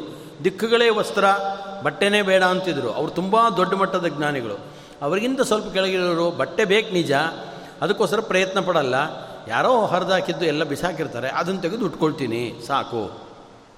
ಚೀರಾಣಿ ಕಿಂ ಪತಿ ನಸಂತಿ, ದಿಶಂತಿ ಭಿಕ್ಷಾಂ ನೋವಾ ಅಂಗ್ರಿಪಾಹ ಅಂತ ಕೇಳ್ತಾರೆ. ಆನಂತರ ಭಿಕ್ಷೆ ಭಿಕ್ಷೆ ಯಾರ ಹತ್ರ ಬೇಡಕ್ಕೆ ಹೋಗಲ್ಲ ನಾನು. ಯಾಕೆ ಅಂದರೆ ಎಲ್ಲೋ ಮರಗಳ ಹತ್ರ ಹೋಗ್ತೀನಿ, ಆ ಮರದಿಂದ ಕೆಳಗೆ ಹಣ್ಣು ಬಿದ್ದಿರುತ್ತೆ, ಆ ಹಣ್ಣು ತೊಗೊಂಡು ತಿಂದು ಬಿಡ್ತೀನಿ, ಹೊಟ್ಟೆ ತುಂಬುತ್ತೆ. ಆನಂತರ ಪರವೃತಃ ಕಿಂ ಸರಿತೊಪ್ಪಿ ಶಿಷ್ಯನ್, ಕುಡಿಬೇಕು ಅಂತ ಆಸೆ ಆಯಿತು, ನೀರು ಬೇಕು ಅಂತ ಆಸೆ ಆಯಿತು. ಮತ್ತೊಬ್ಬರನ್ನು ಸಾಕಕ್ಕೋಸ್ಕರನೇ ಜನ್ಮ ತಾಳಿದಂಥವುಗಳು ಯಾವುದು ಅಂತಂದರೆ ನದಿಗಳು. ಆ ನದಿಗಳಿರಬೇಕಾದ್ರೆ ಅದರ ನೀರನ್ನು ಕುಡಿತೀನಿ. ಮತ್ತೊಬ್ಬರ ಹತ್ರ ನೀರನ್ನು ಬೇಡಕ್ಕೆ ಹೋಗಲ್ಲ ಅಂತ ತಿಳಿಸ್ತಾರೆ. ಆನಂತರ ವೃದ್ಧ ಗುಹಾ ಕಿಂ ಆನಂತರ ಮಲ್ಕೊಳ್ಳೋಕ್ಕೆ ಮನೆಗಳು ಬೇಕು? ಇಲ್ಲ. ಯಾವುದೋ ಕಾಡು, ಪರ್ವತಗಳ ಹತ್ರ ಹೋಗ್ತೀನಿ. ದೊಡ್ಡ ದೊಡ್ಡ ಗುಹೆಗಳಿರುತ್ತೆ. ಆ ಗುಹೆ ಒಳಗಡೆ ಮಲ್ಕೊಂಡ್ಬಿಡ್ತೀವಿ ನಾವು ಅಷ್ಟೇ ಅಲ್ರಿ, ನೀವು ಮಲ್ಕೊಳ್ಳೋಕೆ ಮುಂಚೆ ಅಲ್ಲಿ ಬೇಕಾದಷ್ಟು ಸಿಂಹ, ಕರಡಿ, ಹಾವು, ಚೇಳು ಇದೆಲ್ಲ ಬಂದ್ಬಿಟ್ಟಿರುತ್ತಲ್ಲ ಅಂತಂದರೆ ಪತಿ ಸುಹೃನ್ನ ಕೃಷ್ಣ ಅಂತ ಕೇಳ್ತಾರೆ. ಅದೆಲ್ಲ ಏನು ಮಾಡುತ್ತೆ ನಮ್ಮನ್ನು? ಅವುಗಳಿಂದ ಕಾಪಾಡೋದಕ್ಕೋಸ್ಕರನೇ ನಮ್ಮ ಕೃಷ್ಣ ಇರೋದು. ಆದ್ದರಿಂದ ನನ್ನ ಜವಾಬ್ದಾರಿನ ಅವನಿಗೊಪ್ಸಿದ್ದೀನಿ. ಆದ್ದರಿಂದ ಗುಹೆಗಳಿದ್ದರೆ ಅಲ್ಲಿ ಒಳಗೆ ಹೋಗಿ ನಾನು ಮಲ್ಕೊಳ್ತೀನಿ. ಅಲ್ಲಿ ಹುಲಿ ಬಂತು, ಸಿಂಹ ಬಂತು ಅಂದರೆ ಅವುಗಳಿಂದ ಹೇಗೆ ರಕ್ಷಣೆ ಮಾಡಬೇಕು ಅಂತ ಭಗವಂತನಿಗೆ ಸೇರಿದ ವಿಚಾರ. ಸೆಕ್ಯೂರಿಟಿ ಗಾರ್ಡ್ ಅವನಿದ್ದಾನೆ ಅವನು ನೋಡ್ಕೊಳ್ತಾನೆ. ನಾನು ಯಾಕೆ ಒದ್ದಾಡಬೇಕು ನನಗ? ನಾನು ಅದಕ್ಕೋಸ್ಕರ ಪ್ರಯತ್ನ ಪಡಲ್ಲ ಅಂತ ಇನ್ನೊಂದು ಹಂತದ ಜ್ಞಾನಿಗಳು ಆಲೋಚನೆ ಮಾಡ್ತಾರೆ ಅಂತ ಭಾಗವತ ಈ ದ್ವಿತೀಯ ಸ್ಕಂದದಲ್ಲಿ ಅದರ ವಿಚಾರವನ್ನು ಕೂಡ ಹೇಳ್ತಾರೆ. ಹೀಗೆ ಹೇಳಿ ಅದಕ್ಕೆ ಅವರು ಹೇಳ್ತಾರೆ, ಈ ರೀತಿ ಆಲೋಚನೆಗಳನ್ನು ಮಾಡಿಕೊಂಡು ಅವರು ಭಗವಂತನ ಧ್ಯಾನದಲ್ಲಿ ಕಾಲ ಕಳೀತಾರೆ. ಜೊತೆಗೆ ಸಕಲ ಶಬ್ದಗಳ ಸಮನ್ವಯವನ್ನು ಕೂಡ ಆ ಭಗವಂತನಲ್ಲೇ ಅವರು ಮಾಡ್ತಾ ಇರ್ತಾರೆ ಅಂತ ಹೇಳ್ತಾರೆ. ಅಷ್ಟು ಹೇಳಿ ಅದಕ್ಕೆ ತಂ ಸತ್ಯಂ ಆನಂದ ನಿಧಿಂ ಭಜೇತ ಸರ್ವಾತ್ಮನ ಅಥೋ ಅನ್ಯತ ಆತ್ಮಘಾತ. ಆದ್ದರಿಂದ ಸಾಕ್ಷಾತ್ ಭಗವಂತ ಇದ್ದಾನೆ, ಆತ ಸರ್ವಜ್ಞನಾಗಿದ್ದಾನೆ. ಇಡೀ ಜಗತ್ತಿಗೆ ಸ್ವಾಮಿಯಾದಂಥವನು ಭಗವಂತ. ಅಂತಹ ಭಗವಂತ ಏನಿದ್ದಾನೆ? ಅವನ ಸ್ವಾಮಿಯವನು. ಆದ್ದರಿಂದ ನಾವು ಮುಮುಕ್ಷುಗಳಾದಂಥವರು ಶಬ್ದಗಳ ಪ್ರಯೋಗ ಮಾಡಬೇಕಾದ್ರೆ ಎಲ್ಲ ಶಬ್ದಗಳು ಭಗವಂತನಿಗೆ ಸಂಬಂಧಪಟ್ಟಿದ್ದು ಅಂತ ಅಲ್ಲೇ ಪ್ರಯೋಗ ಮಾಡಬೇಕೇ ಹೊರತು ಬೇರೆ ವಸ್ತುಗಳ ಸುಖಕ್ಕೋಸ್ಕರವಾಗಿ ಅದನ್ನು ಬಳಸ್ಕೊಳ್ಳದೆ ಆ ಶಬ್ದಗಳನ್ನು ಕೂಡ ಅಲ್ಲಿ ಪ್ರಯೋಗ ಮಾಡೋದು ಬೇಡ. ಇದರಿಂದ ಏನಾಯಿತು ಅಂತಂದರೆ, ಹೀಗೆ ಮಾಡೋದರಿಂದ, ಇದರಿಂದ ಭಗವಂತನ ಈ ರಜೋಗುಣ ಮತ್ತು ತಮೋಗುಣದ ಕಾರ್ಯ ಏನಿದೆ ಅದು ಕಳೆದು, ಭಗವಂತನನ್ನು ಚಿಂತನೆ ಮಾಡೋದಕ್ಕೆ ಬೇಕಾದಂಥ ಮನಸ್ಸು ಶುದ್ಧವಾಗತ್ತೆ. ಆ ನಂತರ ಜಿತೇಂದ್ರಿಯತ್ವ ಅನ್ನೋದು ಬರುತ್ತೆ. ಇದರಿಂದ ನಾವು ಸಾಕ್ಷಾತ್ ಭಗವಂತನನ್ನು ಆಲೋಚನೆ ಮಾಡ್ತೇವೆ ಅಂತ ತಿಳಿಸೋದು. ಆದ್ದರಿಂದ ಇದನ್ನು ಭಾಗವತದಲ್ಲಿ ಧಾರಣ ಅಂತ ಕರೆದರು. ಅಂದರೆ ಭಗವಂತನ ಅವಯವಗಳನ್ನು ಧ್ಯಾನ ಮಾಡೋದು, ಒಂದೊಂದು ಅವಯವಗಳನ್ನು ಮಾಡೋದು ಧಾರಣ. ಸಮಗ್ರವಾಗಿ ಭಗವಂತನ ಅವಯವಗಳ ಚಿಂತನೆ ಮಾಡೋದು ಧ್ಯಾನ. ಆದರೆ ಶ್ರೀಮದಾಚಾರ್ಯರು ತಂತ್ರಸಾರ ಸಂಗ್ರಹದಲ್ಲಿ ಹಂಗೆ ಹೇಳಲಿಲ್ಲ ಅಷ್ಟಾಂಗ ಯೋಗ ಅಂತ ತಿಳಿಸಿದಾಗ ಮೊದಲು ಬರೋದು ಯಮ, ನಿಯಮ, ಆಸನ, ಪ್ರಾಣಾಯಾಮ, ಪ್ರತ್ಯಾಹಾರ, ಧಾರಣ, ಧ್ಯಾನ ಸಮಾಧಿ, ಇಷ್ಟಿರೋದು. ಆದ್ದರಿಂದ ಅದರಲ್ಲಿ ಯಮ, ನಿಯಮ ಅಂತಿದೆ. ಆಸನ ಅಂತಿದೆ. ಅದು ನಮಗೆ ಗೊತ್ತು. ಪದ್ಮಾಸನ, ಸ್ವಸ್ತಿಕಾಸನ, ವೀರಾಸನ ಇದನ್ನು ಮೂರೇ ಹೇಳಿದ್ದವರು. ಈ ಈ ಆಸನಗಳು ಉಪಯೋಗಿಸ್ಕೊಳ್ಳೋಕೆ ಬೇಕಾಗಿದ್ದು ಪ್ರತಿನಿತ್ಯ.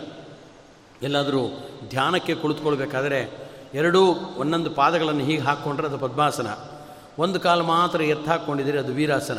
ಎಡಗಾಲನ್ನು ಬಲತೊಡೆ ಮೇಲೆ ಅಥವಾ ಬಲಗಾಲನ್ನು ಎಡತೊಡೆ ಮೇಲೆ ಹಾಕಿದರೆ ವೀರಾಸನ. ಪದ್ಮಾಸನೂ ಹಾಕಲಿಲ್ಲ ಈಗ ನಾನು ಕೂತಂಗಿ ಹೀಗೆ ಕೂತ್ಕೊಳ್ತು ಅಂದರೆ ಇದು ಸ್ವಸ್ತಿಕಾಸನ ಇದು. ಸ್ವಸ್ತಿಕ ಧ್ಯಾಸನಾನಿಶ ಅಂತ ಶ್ರೀಮದ್ ಆಚಾರ್ಯರು ತಂತ್ರದಂಗಗಳು ಹೇಳ್ತಾರೆ. ಆದ್ದರಿಂದ ಸ್ವಸ್ತಿಕಾಸನವನ್ನು ಹಾಕ್ಕೊಂಡು ಕೂತ್ಕೊಳ್ಬೋದು, ವೀರಾಸನ ಹಾಕ್ಕೋಬೋದು, ಪದ್ಮಾಸನವನ್ನು ಹಾಕ್ಕೋಬೋದು ಅಂತ ತಿಳಿಸ್ತಾರೆ. ಅದು ಆಸನ, ಪ್ರಾಣಾಯಾಮ, ಪ್ರತ್ಯಾಹಾರ, ಧಾರಣ. ಧಾರಣ ಅಂದರೆ ಅಲ್ಲಿ ತಿಳಿಸೋದವರು ಖಂಡಸ್ಮೃತಿ ಧಾರಣ ಸ್ಯಾತ್. ಅಖಂಡ ಧ್ಯಾನ ಮುಚ್ಚತೆ. ಭಗವಂತನ ತುಂಡು ತುಂಡಾದ ಸ್ಮರಣೆ ಏನು ಬರುತ್ತೆ? ಆಗಾಗ ಏನು ಸ್ಮರಣೆ ಮಾಡ್ಕೊಳ್ತಾ ಇರ್ತೀವಿ ಭಗವಂತಂದು? ಅದಕ್ಕೆ ಧಾರಣ ಅಂತ ಹೆಸರು. ಅಖಂಡ ಧ್ಯಾನ ಮುಚ್ಚತೆ. ಅಖಂಡವಾಗಿ ಸ್ಮರಣೆ ಬರ್ತಾ ಇದ್ದರೆ ಅದನ್ನು ಧ್ಯಾನ ಅಂತ ಕರಿತೀವಿ. ಆನಂತರ ನಂತರ ಸಮಾಧಿ ಅಂತ ಅವಸ್ಥೆ ಒಂದು. ಅದು ಕೂಡ ನಿರ್ವಿಕಲ್ಪಕವಾದ ಸಮಾಧಿ ಅಂತ ಯೋಗಶಾಸ್ತ್ರದಲ್ಲೆಲ್ಲ ತಿಳಿಸ್ತಾರೆ. ಆದರೆ ಆ ಸಮಾಧಿಯ ಬಗ್ಗೆಯೂ ಶ್ರೀಮದ್ ಆಚಾರ್ಯರು ಹೇಳಿಕೊಂಡು ಬರ್ತಾರೆ ಅದನ್ನೆಲ್ಲ. ಅದಕ್ಕೆ ಈ ಇಲ್ಲಿ ಧಾರಣ ಅಂದರೆ ಅದೇ ಶಬ್ದಕ್ಕೆ ಭಗವಂತನ ಒಂದೊಂದು ಅವಯವಗಳ ಚಿಂತನೆ ಮಾಡೋದು ಅಂತ ಅರ್ಥ. ಶ್ರೀಮದ್ ಆಚಾರ್ಯರು ವಿಶೇಷವಾಗಿ ಈ ಯೋಗದ ಬಗ್ಗೆ ಎಲ್ಲನೂ ಕೂಡ ಅವರು ತಂತ್ರಸಾರ ಸಂಗ್ರಹದಲ್ಲಿ ಇದರ ಬಗ್ಗೆ ಎಲ್ಲ ಸೂಕ್ಷ್ಮವಾಗಿ ಅದರ ತುಂಬ ವಿಚಾರವನ್ನು ಅವರು ತಿಳಿಸ್ಕೊಂಡು ಬರ್ತಾರೆ.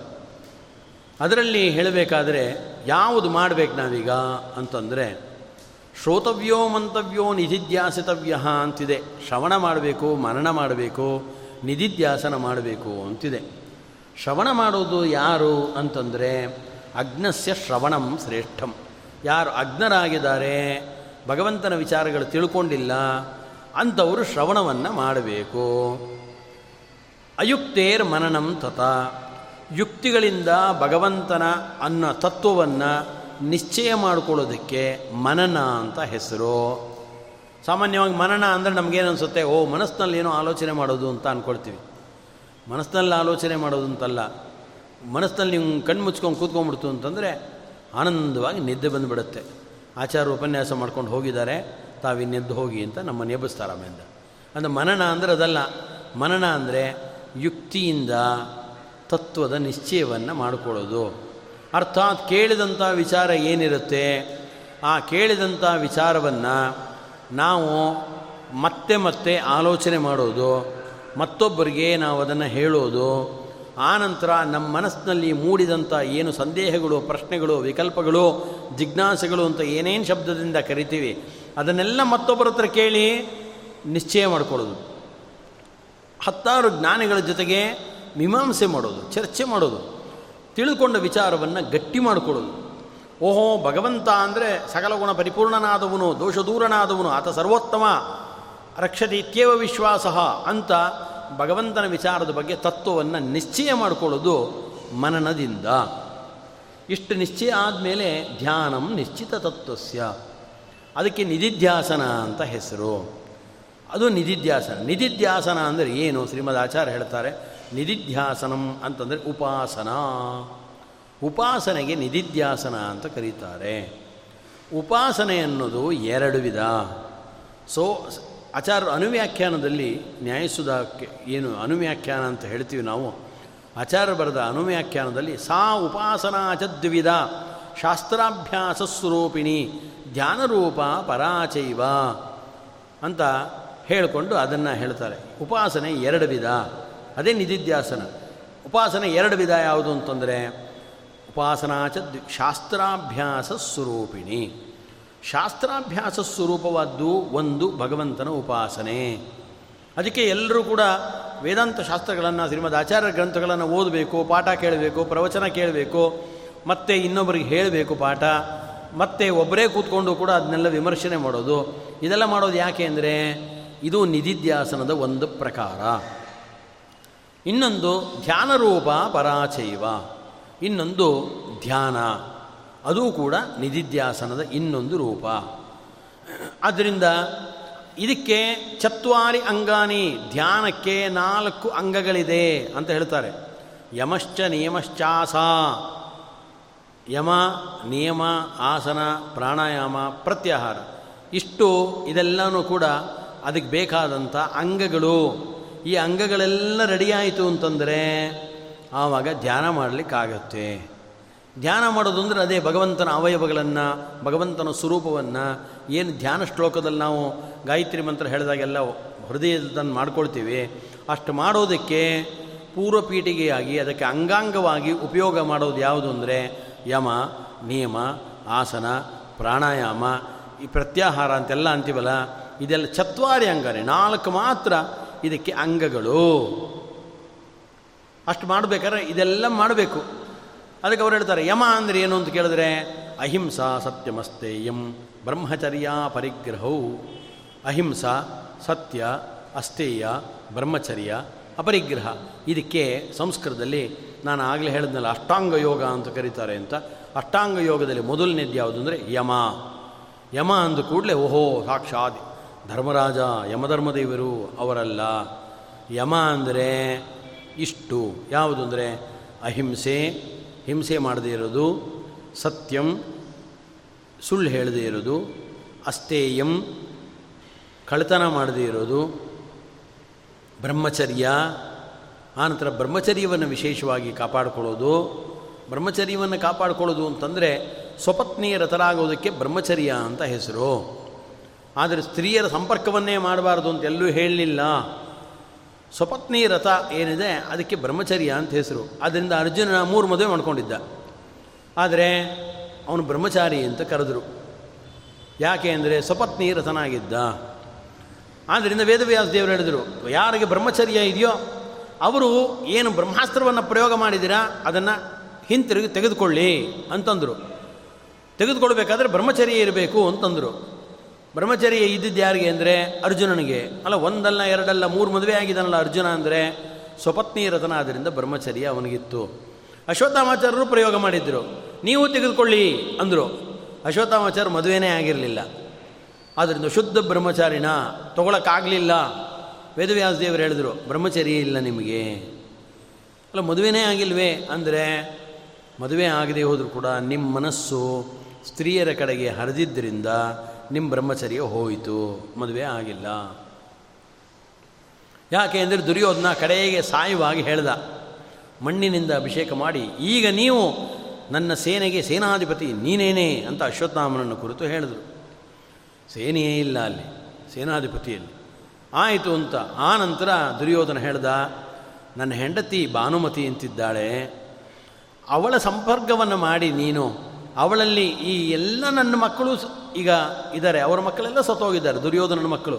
ಆದ್ದರಿಂದ ನನ್ನ ಹೆಂಡತಿಯಲ್ಲಿ ಸಂಪರ್ಕ ಮಾಡಿ ನೀನು ಮಕ್ಕಳನ್ನು ಪಡೆದು ಆ ಮಕ್ಕಳಿಗೆ ರಾಜ್ಯಭಾರವನ್ನು ಕೊಟ್ಟು ಅವನನ್ನು ಚಕ್ರವರ್ತಿಯನ್ನಾಗಿ ಮುಂದೆ ಮಾಡಬೇಕು ಅಂತ ದುರ್ಯೋಧನ ಹೇಳಿ ಸತ ಸತ್ತಾಗ ಅಶ್ವತ್ಥಾಮಾಚಾರ ಅಂದ್ಕೊಂಡ್ರು ಓಹೋ, ಭಾನುಮತಿಯ ಸಂಪರ್ಕವನ್ನು ನಾನು ಮಾಡಬೇಕು ಅಂತ ಮಾನಸಿಕವಾಗಿ ಆಲೋಚನೆ ಮಾಡಿದ್ರು ಅಷ್ಟೇ. ಬ್ರಹ್ಮಚರ್ಯ ಹೋಯಿತು. ಆದ್ದರಿಂದ ಅವರಿಂದ ಪ್ರಯೋಗವಾದಂಥ ಅಸ್ತ್ರವನ್ನು ಹಿಂತಿರುಗಿ ಅವ್ರ ಕೈಲಿ ತಗೊಳಕ್ಕಾಗಲಿಲ್ಲ. ಅರ್ಜುನ ಮೂರು ಮದುವೆ ಆಗಿದ್ದ. ಆದರೂ ಕೂಡ ಬ್ರಹ್ಮಚರ್ಯ ಇತ್ತು ಅಂಥೇಳಿ ಅಸ್ತ್ರಗಳನ್ನು ಅವನು ಪ್ರಯೋಗ ಮಾಡಿದ ಅಸ್ತ್ರವನ್ನು ಇವನೇ ಮತ್ತೆ ವೇದವ್ಯಾಸ ದೇವರ ಮಾತಿನಂತೆ ಹಿಂತೆಗೆದುಕೊಳ್ಳೋಕೆ ಆಯಿತು. ಕೃಷ್ಣಂಗೆ ಎಷ್ಟು ಜನ ಹೆಂಡತಿಯರಿದ್ದರು ಹದಿನಾರು ಸಾವಿರದ ನೂರ ಎಂಟು ಜನ ಪತ್ನಿಯರು.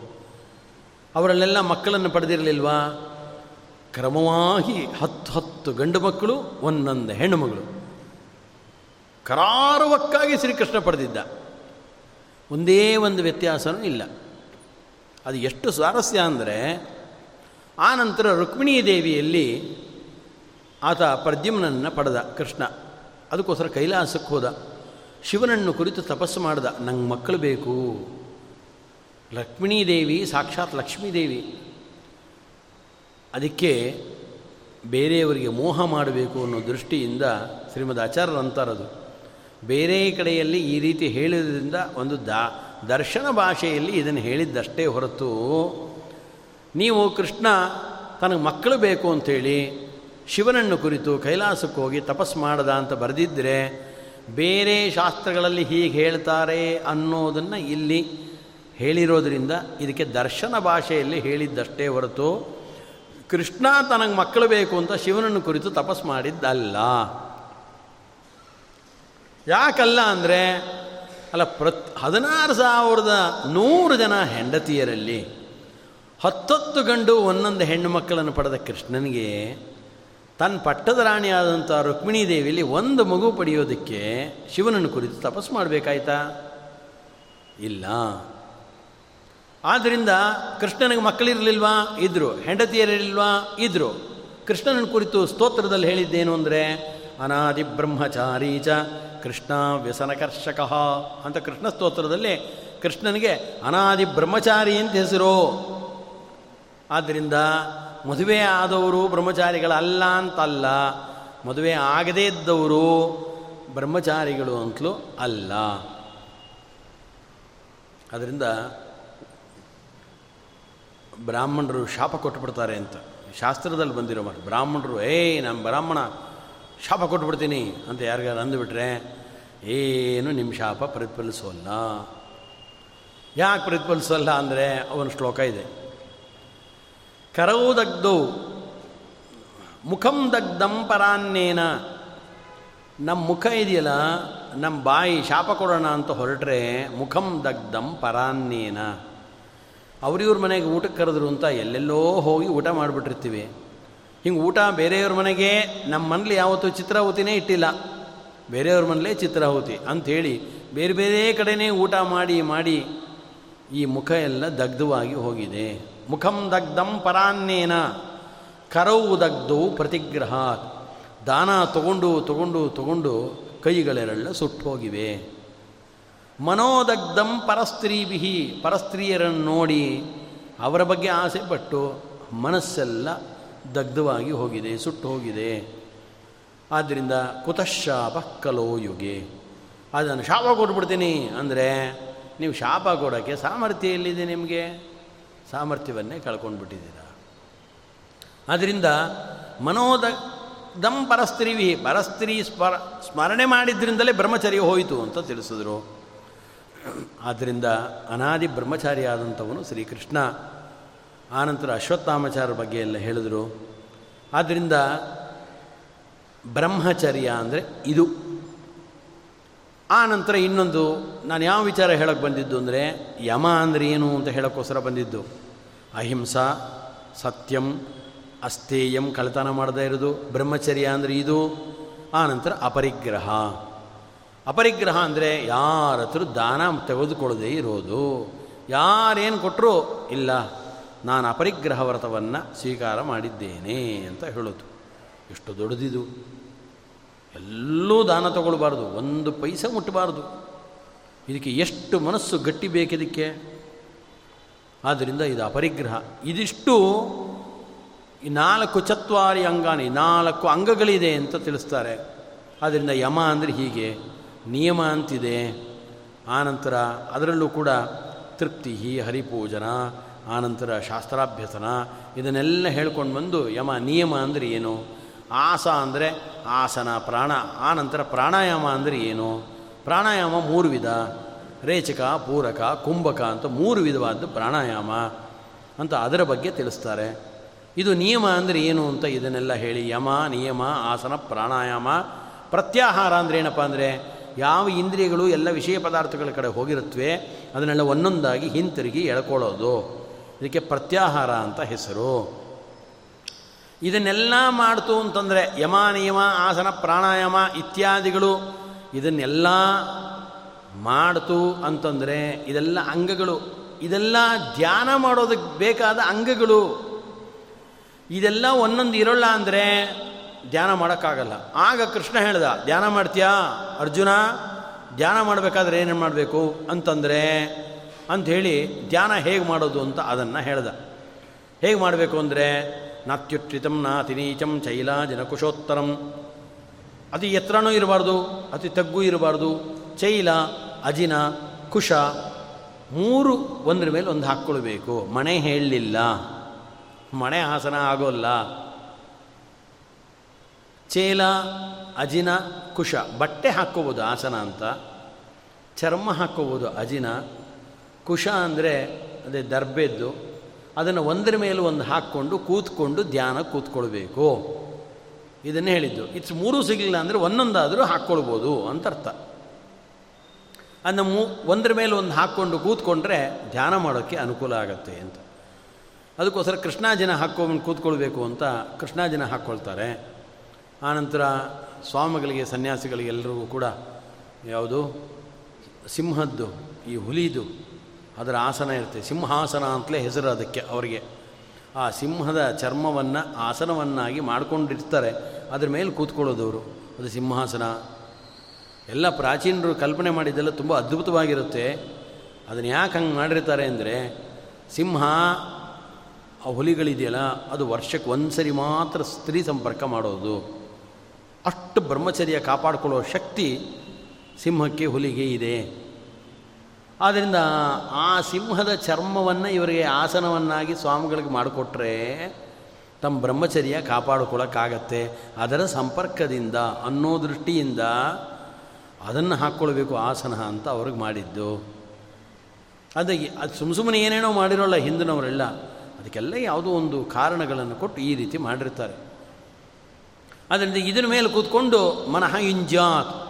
ಆದ್ದರಿಂದ ದಿಶಶ್ಚ ನಾವಲೋಕಯನ್ ತತ್ರೇಕಾಗ್ರಂ ಕೃತ್ವ ಯಥಚಿತ್ತೇಂದ್ರಿಯ ಕ್ರಿಯ ಅಂತ ಹೇಳಿದರೆ ಮನಸ್ಸನ್ನು ಮಾಡಿಕೊಂಡು ಈ ಮೂಗಿನ ತುದಿಯನ್ನು ನೋಡಬೇಕು. ನಾಸಿಕಾಗ್ರಂ ಸ್ವಂ ತಮ್ಮ ಮೂಗಿನ ತುದಿಯನ್ನು ನೋಡಿಕೊಂಡು ಕಣ್ಣುಗಳಿಂದ ಧ್ಯಾನವನ್ನು ಮಾಡಬೇಕು ಅಂತ ಕೃಷ್ಣ ಅರ್ಜುನನಿಗೆ ಭಗವದ್ಗೀತೆಯಲ್ಲಿ ಹೇಳಿದ್ದು. ಅದನ್ನು ಇಲ್ಲೂ ಕೂಡ ಧ್ಯಾನದ ಕ್ರಮವನ್ನು ಹೇಳಬೇಕಾದ್ರೆ ಹೇಳ್ತಾರೆ. ಶ್ರೀಮದ್ ಆಚಾರ್ಯರು ಕೂಡ ಇದನ್ನು ತಿಳಿಸ್ತಾರೆ. ಸ್ವಾರಸ್ಯ ಏನು ಅಂತಂದರೆ, ಮೂಗಿನ ತುದಿಯನ್ನು ನೋಡಬೇಕು ಅಂತ ಅಂದ್ಕೂಡಲೇ ನಮಗೆ ಗೊತ್ತಾಗಲ್ಲ, ಓಹೋ, ಮೂಗಿನ ತುದಿ ನೋಡಬೇಕು ಅಂಥೇಳಿ ಬಂದವರು ಮೂಗಿನ ತುದಿಯೆಲ್ಲ ನೋಡ್ತಾ ಕೂತ್ಕೊಂಡ್ಬಿಡ್ಬಾರ್ದು. ಅಲ್ಲ, ಅವ್ರು ಎಷ್ಟು ಒಂದು ಹಾಸ್ಯವೋ, ಸ್ವಾರಸ್ಯವೋ, ಅದಕ್ಕೆ ಅವ್ರು ಹೇಳ್ತಾರೆ, ನಾಸಿಕಾಗ್ರಂ ಸ್ವಂ ನಿನ್ನ ಮೂಗಿನ ತುದಿ ನೀನು ನೋಡು. ಬೇರೆಯವ್ರ ಮೂಗಿನ ತುಗಿ ನೋಡಿದ್ರೆ ನಿಂಗೆ ಆಗೋಲ್ಲ ಅಂದರೆ ಅಷ್ಟು ಸೂಕ್ಷ್ಮ ಅಂದೆ. ನಾಸಿಕಾಗ್ರಂ ಸ್ವಂ, ಅದನ್ನು ನೋಡಿಕೊಂಡು ಅಲ್ಲೇ ಮನಸ್ಸನ್ನು ಇಟ್ಟುಕೊಂಡು ಧ್ಯಾನದಲ್ಲಿ ತತ್ಪರರಾಗಬೇಕು ಅಂತ ಹೇಳ್ತಾರೆ. ಹೀಗೆ ಖಂಡಸ್ಮೃತಿ ಧಾರಣಾ ಸ್ಯಾತ್, ಅಖಂಡ ಧ್ಯಾನ ಮುಚ್ಚತೆ ಖಂಡ ಸ್ಮರಣೆ ಮಾಡ್ತಾ ಇದ್ದರೆ ಧಾರಣ, ಅಖಂಡವಾದರೆ ಧ್ಯಾನ. ಇದನ್ನೆಲ್ಲ ಹೇಳಿ ಆ ನಂತರ ಶ್ರೀಮದ್ ಆಚಾರ್ಯ ಹೇಳೋದೇನು ಅಂತಂದರೆ, ಧ್ಯಾನಕ್ಕಿಂತಲೂ ದೊಡ್ಡದಾದ ಯಾವುದು ಅಂತಂದರೆ, ತಸ್ಮಾತ್ ಶಾಸ್ತ್ರ ಅವಮರ್ಶನಂ. ಶಾಸ್ತ್ರ ಅವಮರ್ಶನ ಇದೆಯಲ್ಲ? ನಾವು ತಿಳ್ಕೊಳ್ಬೇಕಾದ ವಿಚಾರ ಇದೆ. ಅದಕ್ಕೋಸ್ಕರ ಹೇಳ್ತಾ ಇದ್ದೀನಿ. ಶಾಸ್ತ್ರಗಳನ್ನು ನಿರಂತರವಾಗಿ ಪುಸ್ತಕಗಳನ್ನು ಇಟ್ಕೊಂಡು ಶ್ರೀಮದ್ ಆಚಾರ್ಯ ಗ್ರಂಥಗಳನ್ನು ಅವಮರ್ಶನ ಅಧ್ಯಯನ ಮಾಡ್ತಾ ಹೋಗೋದಿದೆಯಲ್ಲ? ಇದು ಧ್ಯಾನಕ್ಕಿಂತ ವರಂ ದಶಗುಣಂ. ಹತ್ತು ಪಟ್ಟು ಹೆಚ್ಚು ಧ್ಯಾನಕ್ಕಿಂತ ಇದು.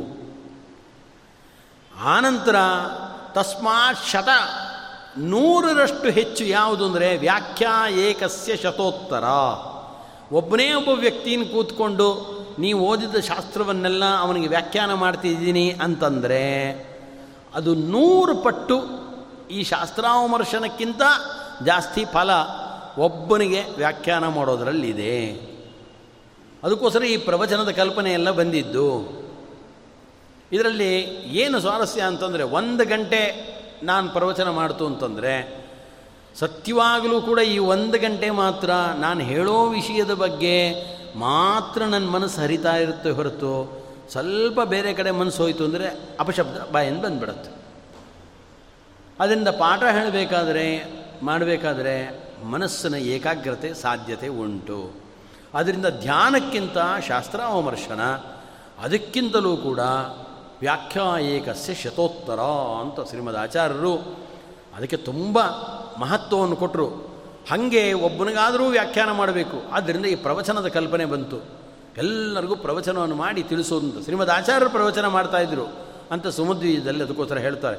ಓಂ ಅಂತ ಪರದೆ ತೆಗಿತಾ ಇದ್ದರು ಅಲ್ಲಿ ಶ್ರೀಮದ್ ಆಚಾರ್ಯರು ಮೊದಲು ಓಂಕಾರವನ್ನು ಹೇಳಿ, ಆ ನಂತರ ಪ್ರವಚನ ಮಾಡ್ತಾಯಿದ್ರು ಹಾಗೆ ಪ್ರವಚನ ಮಾಡೋದಕ್ಕಿಂತ ಮುಂಚೆ ಪದ್ಮನಾಭ ತೀರ್ಥರು ಅವರೆಲ್ಲ ಶಿಷ್ಯರಿದ್ದರು ಅವ್ರಿಗೆ ಹೇಳ್ತಿದ್ರು, ಮೊದಲು ನೀವು ಪ್ರವಚನ ಮಾಡಿ ಅಂತ ಹೇಳ್ತಿದ್ರು. ಅವರು ಪ್ರವಚನ ಮಾಡೋರು. ಆ ನಂತರ ಶ್ರೀಮದ್ ಆಚಾರ್ಯರು ಪ್ರವಚನ ಮಾಡ್ತಾಯಿದ್ರು ಅಂತಲೂ ಇದೆ. ಆದ್ದರಿಂದ ವ್ಯಾಖ್ಯಾ ಏಕಸ್ಯ ಶತೋತ್ತರ ಅಂತ ಹೇಳಿ ನೂರರಷ್ಟು ಪುಣ್ಯ ಅನ್ನೋದು ವ್ಯಾಖ್ಯಾನ ಮಾಡೋದಕ್ಕಿದೆ. ಯಾಕೆ ಅಂತಂದರೆ ಅದಕ್ಕೆ ಕೃಷ್ಣ ಮುಂದೆ ಭಗವದ್ಗೀತೆಯಲ್ಲಿ ಹೇಳಿದ್ದು, ಜ್ಞಾನಿ ಪ್ರಿಯತಮೋ ಅಥೋಮೆ ಯಾರು ಜ್ಞಾನಿ ಇದ್ದಾನೆ, ಆತ ನನಗೆ ತುಂಬ ಪ್ರೀತಿಪಾತ್ರನಾದ ವ್ಯಕ್ತಿ ಅವನೇನೆ. ಯಾಕೆ ಅಂದರೆ ಅವನು ನೂರಾರು ಜನನ್ನ ಯು, ಉದ್ಧಾರ ಮಾಡ್ತಾನವನು ಹತ್ತಾರು ಜನಕ್ಕೆ ತನ್ನ ಜ್ಞಾನವನ್ನು ಹಂಚುತ್ತಾನೆ. ಮಧ್ಯಾಹ್ನ ಊಟದಲ್ಲಿ ನೂರಾರು ಜನಕ್ಕೆ ಊಟವನ್ನು ಹಂಚಿರ್ತೇವೆ, ನಿಜ. ಆನಂತರ ಊಟ ಮುಗಿತಾ ಇದ್ದಂಗೆ ಹೆಂಡತಿ ಹತ್ರ ಕೇಳ್ತಾರೆ, ರಾತ್ರಿಗೇನು? ತಿಳಿ ಸಾರು ಮಾಡಿಬಿಡು, ಸಾಕು. ಅಂದರೆ ಊಟ ಮುಗಿಸ್ಕೊಂಡು ಕೈ ತೊಳಿತಾ ಇದ್ದಾಗಲೇ ರಾತ್ರಿ ಚಿಂತೆ ಶುರುವಾಗಿದೆ. ಆದ್ದರಿಂದ ಅನ್ನೇನ ಕ್ಷಣಿಕಾ ತೃಪ್ತಿ ಅನ್ನದಿಂದ ಆ ಕ್ಷಣದಲ್ಲಿ ಮಾತ್ರ ತೃಪ್ತಿ. ಆಹಾ, ಅದಕ್ಕೋಸ್ಕರ ಊಟ ಹಾಕೋದು. ಯಾಕೆಂದರೆ ಇನ್ನೆಲ್ಲೂ ತೃಪ್ತಿ ಬರೋದಿಲ್ಲ ಅಂತ. ಅಲ್ಲಿ ಮಾತ್ರ, ಇಲ್ಲ ನೀನು ಹಾಕೇ ಹಾಕ್ತೀನಿ ಅಂದರೆ, ಇಲ್ಲ, ಬೇಡ ಬೇಡ, ದಯಮಾಡಿ ನನ್ನ ಬಿಟ್ಬಿಡು ನಿನ್ನ ಕೈ ಇಟ್ಕೊಡ್ತೀನಿ ಕಾಲು ಇಟ್ಕೊಳ್ತೀನಿ ನನ್ನ ಕೈಲಿ ಆಗಲ್ಲ ಇನ್ನು ತಿನ್ನಕ್ಕೆ ಅಂತ ತೃಪ್ತಿ ವ್ಯಕ್ತಪಡಿಸ್ತಾನೆ ಅಲ್ಲಿ ಮಾತ್ರ ಅವನು. ಅದಕ್ಕೋಸ್ಕರ ಅನ್ನದಾನಕ್ಕೆ ತುಂಬ ಶ್ರೇಷ್ಠತೆ ಉಂಟು. ಆದರೆ ತೃಪ್ತಿ ಮಾತ್ರ ಕ್ಷಣಿಕ ತೃಪ್ತಿ. ಆನಂತರ ಯಾವಜ್ಜೀವಂಚ ವಿದ್ಯೆಯ. ಜ್ಞಾನ ಏನು? ಹರಡಿರ್ತೇವೆ, ಕೊಟ್ಟಿರ್ತೀವಿ ಮತ್ತೊಬ್ಬರಿಗೆ. ಅದು ಅವನು ಬೇಡ ಅಂದರೂ ಅವನ ಮನಸ್ಸಿನಿಂದ ಕಿತ್ತಾಕಕ್ಕಾಗಲ್ಲ. ಆ ವ್ಯಕ್ತಿ ಬದುಕಿರೋ ತನಕನೂ ಕೂಡ ಇಂಥ ವಿಚಾರಗಳನ್ನು ನಾನು ಕೇಳಿದ್ದೆ ಅಂತ ಅದು ಸ್ಪಷ್ಟವಾಗಿ ಮನಸ್ಸಿನ ಒಳಗಡೆ ಹೋಗಿ ಕೂತ್ಕೊಂಡ್ಬಿಟ್ಟಿರುತ್ತೆ. ಅದರಿಂದ ಜ್ಞಾನ ಅನ್ನೋದು ಶ್ರೇಷ್ಠ. ಅದಕ್ಕೆ ಕೃಷ್ಣ, ಜ್ಞಾನಿ ಪ್ರಿಯತಮೋ ಅಥೋಮೆ ಅಂತ ತಿಳಿಸಿದ್ದು. ಆದ್ದರಿಂದ ಭಾಗವತದಲ್ಲಿ ಶುಕಾಚಾರ್ಯ ಪರೀಕ್ಷಿತರಾಜನಿಗೆ ತಿಳಿಸ್ತಾ ಆದ್ದರಿಂದ ಅಂತಹ ಭಗವಂತ ಇದ್ದಾನೆ. ಅವನ ಧ್ಯಾನವನ್ನು ಮಾಡಿ. ಅದನ್ನು ಸರ್ವಾತ್ಮನ ಅಥೋ ಅನ್ಯತ ಆತ್ಮಘಾತಃ. ಆದ್ದರಿಂದ ತಂ ಸತ್ಯಂ ಆನಂದ ನಿಧಿಂ ಭಜೇತ. ಹೀಗೆ ಧಾರಣಾದಿಗಳನ್ನೆಲ್ಲ ಮಾಡಿಕೊಂಡು ಆನಂದ ನಿಧಿಯಾಗಿರತಕ್ಕಂಥ ಭಗವಂತನನ್ನು ಧ್ಯಾನ ಮಾಡಿರಿ. ಆನಂದ ನಿಧಿಯಾದ ಭಗವಂತನನ್ನು ಧ್ಯಾನ ಮಾಡಿದ್ರೆ ಆನಂದ ನಿಧಿಯನ್ನೇ ನಮಗೆ ಕೊಡ್ತಾನೆ. ಅಂತ ಅಸನ್ನೇ ವಸಭವತಿ ಅಸತ್ ಬ್ರಹ್ಮೇತಿ ವೇದ ಚೇತ್ ಅಂತೆಲ್ಲ ಹೇಳಬೇಕಾದ್ರೆ ಅವನು ಅಸತ್ತು ಅಂತ ಉಪಯೋಗ ಮಾಡಿದ್ರೆ ಅವನು ಅಸತ್ತೇ ಬರುತ್ತೆ ಅವನಿಗೆ. ಆದ್ದರಿಂದ ಸತ್ಯನಿಧಿಯ ಆನಂದ ನಿಧಿಯಾದಂಥ ಭಗವಂತನ, ಅದು ಸರ್ವಾತ್ಮನ ಅನ್ಯತ ಆತ್ಮಘಾತ. ಅದನ್ನು ಬಿಟ್ಟು ನೀವೇನಾರು ಮಾಡ್ತು ಅಂತಂದರೆ ಆತ್ಮಘಾತ ಆಯಿತು ಅಂತ ತಿಳಿಸ್ತಾರೆ. ಅಂದರೆ ಮುಮುಕ್ಷುಗಳಾದಂಥವರು ಅದನ್ನು ಬಿಟ್ಟು ಬರೀ ವಿಷಯ ಭೋಗದಲ್ಲೇ ನಿರತರಾದರೆ ಆವಾಗ ಆತ್ಮಘಾತ ಆಯಿತು. ಅರ್ಥಾತ್ ನರಕಾದಿ ಅನರ್ಥಗಳು ಕೂಡ ಪ್ರಾಪ್ತವಾಗುತ್ತೆ. ಯಾಕೆ ಅಂದರೆ ಕೊಟ್ಟಂಥ ಎಲ್ಲ ಇಂದ್ರಿಯಗಳನ್ನು, ದೇಹವನ್ನು ಸರಿಯಾದ ರೀತಿಯಲ್ಲಿ ನೀನು ಉಪಯೋಗಿಸ್ಕೊಳ್ಳಿಲ್ಲ ಅನ್ನೋಕ್ಕೋಸ್ಕರ. ಅದರಿಂದ ಲೌಕಿಕವಾಗಿ ಯಾವ ಕೆಲಸ ಮಾಡಬಾರದು ಅಂತಲ್ಲ, ಲೌಕಿಕವಾದ ಎಲ್ಲ ಕೆಲಸಗಳನ್ನು ಜೀವನಕ್ಕೋಸ್ಕರ ಮಾಡ್ತಾ ಇದ್ದರೂ ಕರ್ಮಣ್ಯ ಕರ್ಮಯ ಪಶ್ಯೇತ್, ಅಕರ್ಮಣಿ ಚ ಕರ್ಮಯ, ಸಬುದ್ಧಿಮಾನ್ ಮನುಷ್ಯೇಶು ಸಂಯುಕ್ತ ಕೃತ ಎಲ್ಲ ಕರ್ಮಗಳನ್ನು ಮಾಡ್ತಾ ಇದ್ದರೂ ಕೂಡ ನಾಹಂಕರ್ತ, ಹರಿಕರ್ತ, ತತ್ಪೂಜಾ ಕರ್ಮ ಚ ಅಖಿಲಂ. ಆದ್ದರಿಂದ ಅದೆಲ್ಲವೂ ಭಗವಂತನ ಪೂಜೆ ಅನ್ನೋ ಭಾವನೆ ಮಾತ್ರ ಮನಸ್ಸಿನಲ್ಲಿ ಯಾವಾಗಲೂ ಜಾಗೃತವಾಗಿರಬೇಕು. ಮತ್ತು ಎಲ್ಲವನ್ನೂ ಅವನಿಗೆ ಸಮರ್ಪಣೆ ಮಾಡ್ತಾ ಇರಬೇಕು. ಆದ್ದರಿಂದ ಏನಾಗುತ್ತೆ ಅಂದರೆ ಲೌಕಿಕ ವ್ಯವಹಾರನೂ ನಡೀತಿರುತ್ತೆ ನಮ್ಮದು ಜೊತೆಗೆ ಭಗವಂತನ ಚಿಂತನೆಯೂ ನಡೀತಿರುತ್ತೆ. ಅದನ್ನು ಬಿಟ್ಟು ಸಂಪೂರ್ಣವಾಗಿ ಸಂಸಾರದ ಕಡೆಗೇ ಇದ್ದರೆ ಅದಕ್ಕೆ ಅವರಂತಾರೆ ಆತ್ಮಘಾತ. ಆದ್ದರಿಂದ ಸತ್ಯಂ ಆನಂದನಿಧಿಂ ಭಜಿತ. ಸತ್ಯ ಆನಂದನಿಧಿ ಭಗವಂತ ಅವನನ್ನೇ ಭಜನೆ ಮಾಡಿ ಅಂತ ಹೇಳಬೇಕಾದ್ರೆ ಇಲ್ಲಿ ಭಾಗವತದಲ್ಲಿ ಹೇಳ್ತಾರೆ, ವ್ಯಾಪ್ತೋಪಸ, ವ್ಯಾ, ಉಪಾಸಕರಾಗಿರತಕ್ಕಂಥ ವ್ಯಕ್ತಿಗಳು ಉಪಾಸನೆ ಮಾಡೋ ಕ್ರಮ ಬೇರೆ. ಅನೇಕ ಗುಣಗಳಿಂದ ಅವರೆಲ್ಲ ಉಪಾಸನೆ ಭಗವಂತನನ್ನು ಮಾಡ್ತಾರೆ. ಯಾರು ಮುಮುಕ್ಷು ಇದ್ದಾನೆ, ಕಡೇದವನು ಅಂತ ಯಾರಿದ್ದಾರೆ? ನಾವು. ಅಂದರೆ ಯಾರೋ? ಮನುಷ್ಯರು. ಅದರಲ್ಲಿ ಮೋಕ್ಷ ಸಿಗೋದು ಯಾರಿಗೆ? ಮನುಷ್ಯೋತ್ತಮರಾದವ್ರಿಗೆ ಮಾತ್ರ ಮೋಕ್ಷ ಸಿಗೋದು. ಅಂಥವ್ರು ಏನು ಮಾಡಬೇಕು ಅಂದರೆ, ಸಚ್ಚಿದಾನಂದ ಆತ್ಮೇತಿ ಮಾನುಷೈಸ್ತು ಸುರೇಶ್ವರೈ ಯಥಾಕ್ರಮಂ ಬಹುಗುಣೈ ಬ್ರಹ್ಮಣಾತ್ವಕಿಲೈರ್ಗುಣೈ ಅಂತ ಹೇಳ್ತಾರೆ. ಸತು ಚಿತು ಆನಂದ ಆತ್ಮ ಅನ್ನೋ ನಾಲ್ಕು ಗುಣಗಳಿಂದ ಭಗವಂತನ ಉಪಾಸನೆಯನ್ನು ನಾವು ಮಾಡಬೇಕು. ಭಾಗವತದಲ್ಲಿ ಇಲ್ಲಿ ತಿಳಿಸ್ತಾರೆ. ಆದ್ದರಿಂದ ಸತ್ಯಸ್ವರೂಪ, ಜ್ಞಾನಸ್ವರೂಪ ಆನಂದ ಸ್ವರೂಪ ಸತು ಚಿತ್ ಆನಂದ ಆತ್ಮ ಅಂತ ಭಗವಂತನನ್ನು ನಾವು ಉಪಾಸನೆ ಮಾಡಬೇಕು. ಅದನ್ನು ತುಂಬ ಪ್ರಮುಖವಾದದ್ದರಿಂದ ಅದಕ್ಕೆ ಬ್ರಹ್ಮಸೂತ್ರದಲ್ಲೂ ಕೂಡ ನಾಲ್ಕನೇ ಅಧ್ಯಾಯ ಮೂರನೇ ಸೂತ್ರ ಅಲ್ಲಿ ಓಂ ಆತ್ಮೇತಿ ತೂಪಗಚ್ಚಂತಿ ಗ್ರಾಹಯಂತಿ ಚ ಅಂತ ಒಂದು ಬ್ರಹ್ಮಸೂತ್ರವನ್ನೇ ಬರೆದಿದ್ದಾರೆ. ಜ್ಞಾನಿಗಳಾದಂಥವರು, ಮನುಷ್ಯೋತ್ತಮರಾದಂಥವ್ರು ಏನು ಮಾಡ್ತಾರೆ ಆತ್ಮ ಇತಿತು ಉಪಗಚ್ಚಂತಿ ಗ್ರಾಹಯಂತಿ ಚ. ಭಗವಂತನನ್ನು ಆತ್ಮ ಅಂತ ತಾವು ತಿಳ್ಕೊಳ್ತಾರೆ. ಜೊತೆಗೆ ಇನ್ನೊಬ್ಬರಿಗೆ ಉಪದೇಶನೂ ಕೊಡ್ತಾರೆ. ಆತ್ಮ ಇತಿತು ಉಪಗಚ್ಚಂತಿ ತಾವು ತಿಳ್ಕೊಳ್ತಾರೆ. ಗ್ರಾಹಯಂತಿ ಚ. ಮತ್ತೊಬ್ಬರಿಗೆ ಆತ್ಮ, ಭಗವಂತ ಯಾರು ಗೊತ್ತಾ? ಆತ ಆತ್ಮ ಅಂತ ಉಪದೇಶ ಕೊಡ್ತಾರೆ. ಅರ್ಥಾತ್ ನಾನು ಹಿಂದೆ ಹೇಳಿದಂತೆ ಉಪಾಸನೆಯಲ್ಲಿ ಬಂದಾಗ ವ್ಯಾಖ್ಯಾಯೇಕಸ್ಯ ಶತೋತ್ತರ ಅಂದರು. ಯಾಕೆಂದರೆ ಮತ್ತೊಬ್ಬನಿಗೆ ಮೋಕ್ಷದ ದಾರಿಯನ್ನು ತೋರಿಸ್ತಾನೆ ಇವನು, ವ್ಯಾಖ್ಯಾನ ಮಾಡೋದ್ರ ಮುಖಾಂತರ. ಆದ್ದರಿಂದ ನೂರರಷ್ಟು ಶಾಸ್ತ್ರಾವಮರ್ಶನಕ್ಕಿಂತ ಹೆಚ್ಚು ಪ್ರಬಲವಾದ್ದು, ತುಂಬ ಆನಂದವನ್ನು ಕೊಡುವಂಥದ್ದು ನೂರು ಪಟ್ಟು ಹೆಚ್ಚು ಅಂತ ಶಾಸ್ತ್ರಾವಮರ್ಶನ ಕೇಳಿದ್ದು ಯಾಕೆ ಅಂದರೆ ಇದೇನೆ, ಆತ್ಮ ಇದ್ದಿದ್ದು ಉಪಗಚ್ಚಂತಿ, ತಾವು ತಿಳ್ಕೊಳ್ತಾರೆ ಗ್ರಾಹಯಂತಿ ಚ ಮತ್ತೊಬ್ಬರಿಗೆ ಉಪದೇಶನೂ ಕೂಡ ಕೊಡ್ತಾರೆ. ಆತ್ಮ ಇತ್ಯೇವು ಉಪಾಸೀತ. ಆತ್ಮ ಅಂತಲೇ ಉಪಾಸನೆ ತಾನೂ ಮಾಡಬೇಕು, ಮಾಡಿ ಅಂತಲೂ ಹೇಳಬೇಕು. ಆತ್ಮ ಅಂದರೆ ಏನು ಅಂತಂದರೆ, ಅದಕ್ಕೆ ಅವರು ಹೇಳ್ತಾರೆ ಮಮಸ್ವಾಮಿ ಹರಿನಿತ್ಯಂ ಸರ್ವಸ್ಯ ಪ್ರಭುರೇವ ಸಹ. ಭಗವಂತ ನನಗೆ ಸ್ವಾಮಿ. ನಂಗೆ ಮಾತ್ರ ಅಲ್ಲ, ಇಡೀ ಜಗತ್ತಿಗೆ ಇರತಕ್ಕಂಥ ಎಲ್ಲರಿಗೂ ಕೂಡ ಭಗವಂತ ಸ್ವಾಮಿ ಇದ್ದಾನೆ. ಆತನೇ ಎಲ್ಲರಿಗೂ ಬಲವನ್ನು ಕೊಡತಕ್ಕಂಥವನು, ಆತನೇ ಜಗತ್ತಿಗೆ ರಕ್ಷಣೆಯನ್ನು ಮಾಡತಕ್ಕಂಥವನು. ಇದನ್ನೇ ಪ್ರಹ್ಲಾದ ಹಿರಣ್ಯಕಶಿವು ಮುಂದೆ ಹೇಳಿದ್ದು ಅದನ್ನೇ. ಸವೈ ಬಲಿ ಬಲಿನಾಂ ಜಾಪರೇಶಾಂ. ನಿನಗೆ ಇಷ್ಟು ಮಾತಾಡೋದಕ್ಕೆ ಬಲ ಕೊಡ್ತಾ ಇರೋದು. ನನಗೆ ನಿನ್ನ ಎದುರಿಸೋಕೆ ಬಲ ಕೊಡ್ತಾ ಇರೋನು ಯಾರು ಅಂತಂದರೆ ಸಾಕ್ಷಾತ್ ನರಸಿಂಹರೂಪಿಯಾಗಿರ್ತಕ್ಕಂಥ ಭಗವಂತ. ಅವನೇ ನನಗೂ ಸ್ವಾಮಿ, ನಿನಗೂ ಸ್ವಾಮಿ. ಕೊನ್ಯ ಮ ಮದನ್ಯ ಜಗದೀಶ್ವರ. ಮದನ್ಯ ನನಗಿಂತ ಬೇರೆಯಾದ ಜಗದೀಶ್ವರ ಯಾರು ಅಂತಂದರೆ ಇಲ್ಲ, ಭಗವಂತ. ಅವನು ಸ್ವಾಮಿ. ಅದನ್ನೇ ಪ್ರಹ್ಲಾದ ಉಪದೇಶ ಕೊಟ್ಟಿದ್ದು. ಅವನೇ ಸ್ವಾಮಿ. ನನಗೆ ಸ್ವಾಮಿ ಅಷ್ಟೇ ಅಲ್ಲ. ನೀನು ಹೇಗೆ ಬದುಕಿದ್ಯಾ ಅಂದ. ನನಗೆ ಸ್ವಾಮಿ ಆಗಿರ್ತಕ್ಕಂಥವನು ಯಾರು? ಸಾಕ್ಷಾತ್ ಭಗವಂತ. ಅಷ್ಟೇ ಅಲ್ಲ, ಸರ್ವಸ್ಯ ಪ್ರಭುರೇವ ಸಹ. ಪ್ರತಿಯೊಬ್ಬ ವ್ಯಕ್ತಿಗಳಿಗೂ ಪ್ರಭುವಾಗಿರತಕ್ಕಂಥವನು ಯಾರು ಅಂದರೆ ಸಾಕ್ಷಾತ್ ಭಗವಂತ. ಅವನೇ ಸ್ವಾಮಿ. ಇದೇ ಆತ್ಮಶಬ್ದಕ್ಕೆ ಅರ್ಥ. ಆದ್ದರಿಂದ ಭಗವಂತನನ್ನು ಉಪಾಸನೆ ಮಾಡಬೇಕು ಅಂದರೆ ಸತ್, ಚಿತ್, ಸತ್ಯ ಸ್ವರೂಪ ಜ್ಞಾನಸ್ವರೂಪ ಆನಂದ ಸ್ವರೂಪ ಜೊತೆಗೆ ಆತ್ಮ ಅಂದರೆ ನನಗೆ ಸ್ವಾಮಿಯಾದಂಥವನು, ನನಗೆ ರಕ್ಷಣೆ ಮಾಡುವಂಥವನು, ಇಡೀ ಜಗತ್ತಿಗೆ ರಕ್ಷಣೆಯನ್ನು ಮಾಡತಕ್ಕಂಥವನು ಭಗವಂತ. ಅಂತ ಈ ನಾಲ್ಕು ಗುಣಗಳಿಂದ ಭಗವಂತನನ್ನು ಉಪಾಸನೆ ಮಾಡಬೇಕು ಅಂತ ತಿಳಿಸ್ತಾರೆ. ಅದನ್ನೆಲ್ಲ ಹೇಳಿ ಆನಂತರ ಹೇಳ್ತಾರೆ ಪಶ್ಯನ್ ಜನಂ ಪತಿತಂ ವೈತರಣ್ಯಂ ಸ್ವಕರ್ಮಜಾನ್ ಪರಿತಾಪಾನ್ ಜಿಷಾಣಂ. ಅದಕ್ಕೆ ಕಸ್ತಂ ತು ಅನಾದೃತ್ಯ ಪರಾನು ಚಿಂತಾಂ ಋತೆ ಪಶುತ್ವಂ ಅಸತೀಂ ನಾಮ ಯುಂಜಾತ್. ಅಸತೀಂ ಪರಾನು ಚಿಂತಾಂ ಪಶುತ್ವಂ ಋತೆ ಕೋ ನಾಮ ಯಾರು ತಾನೇ ಅವ್ರು ಹೇಳ್ತಾರೆ, ಅದಕ್ಕೋಸ್ಕರ ಇಷ್ಟೆಲ್ಲ ಹೇಳಿ, ಎಲ್ಲ ಮಾಡ್ತಕ್ಕಂಥವನು ಜಗತ್ತಿನಲ್ಲಿ ಎಲ್ಲ ಕೆಲಸಗಳನ್ನು ಮಾಡಿ ಪ್ರತಿಯೊಬ್ಬರನ್ನು ಪ್ರೇರಣೆ ಮಾಡ್ತಕ್ಕಂಥವ್ರು ಭಗವಂತ. ಆದ್ದರಿಂದ ಉತ್ತಮವಾದ ಅವಯವಗಳು ಪ್ರಾಪ್ತವಾದಾಗ ಬುದ್ಧಿಶಕ್ತಿ ಇರುವಂಥ ಸಂದರ್ಭದಲ್ಲಿ, ಆ ಸಂದರ್ಭದಲ್ಲಿ ಭಗವಂತನ ಚಿಂತನೆಯನ್ನು ಕೂಡ ಮಾಡಬೇಕು. ಯಾರು ಮುಮುಕ್ಷುಗಳಿದ್ದಾರೆ, ತುಂಬ ಉತ್ತರ ಮಟ್ಟದ ಜ್ಞಾನಿಗಳು ಅಂತ ಯಾರಿದ್ದಾರೆ, ಅವರು ಎಲ್ಲ ಕಡೆಯಲ್ಲೂ ಭಗವಂತನ ಕಾಣ್ತಾರೆ, ಯಾವಾಗಲೂ ಭಗವಂತನ ಚಿಂತನೆಯನ್ನು ಮಾಡ್ತಾರೆ. ನಾವು ಈ ರೀತಿಯಾದರೂ ಕೂಡ ಭಗವಂತನ ಚಿಂತನೆಯನ್ನು ಮಾಡಬೇಕು.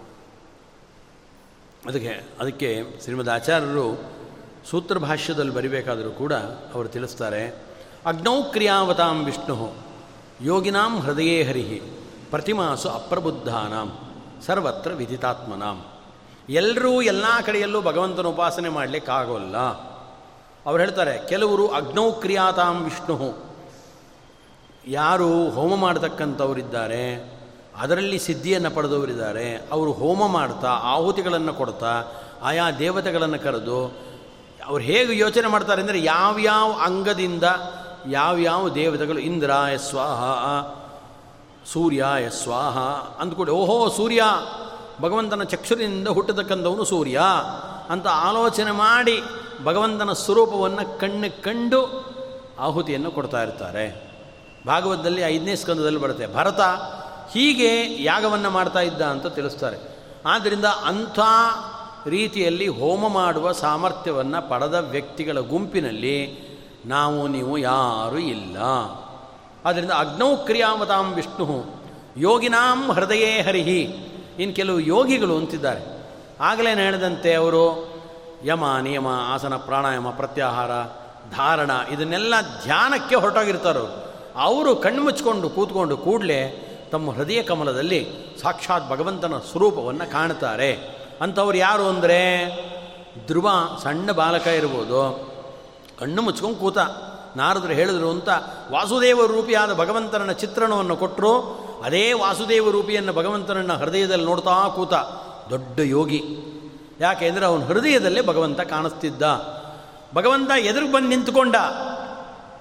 ನಾನು ಎದುರಿಗೆ ಬಂದು ನಿಂತ್ಕೊಂಡಿದ್ದೀನಿ, ಹೇಳಯ್ಯ ಅಂದರೆ ಕಣ್ಣೇ ಬಿಡ್ತಾ ಇಲ್ಲ ಇವನು.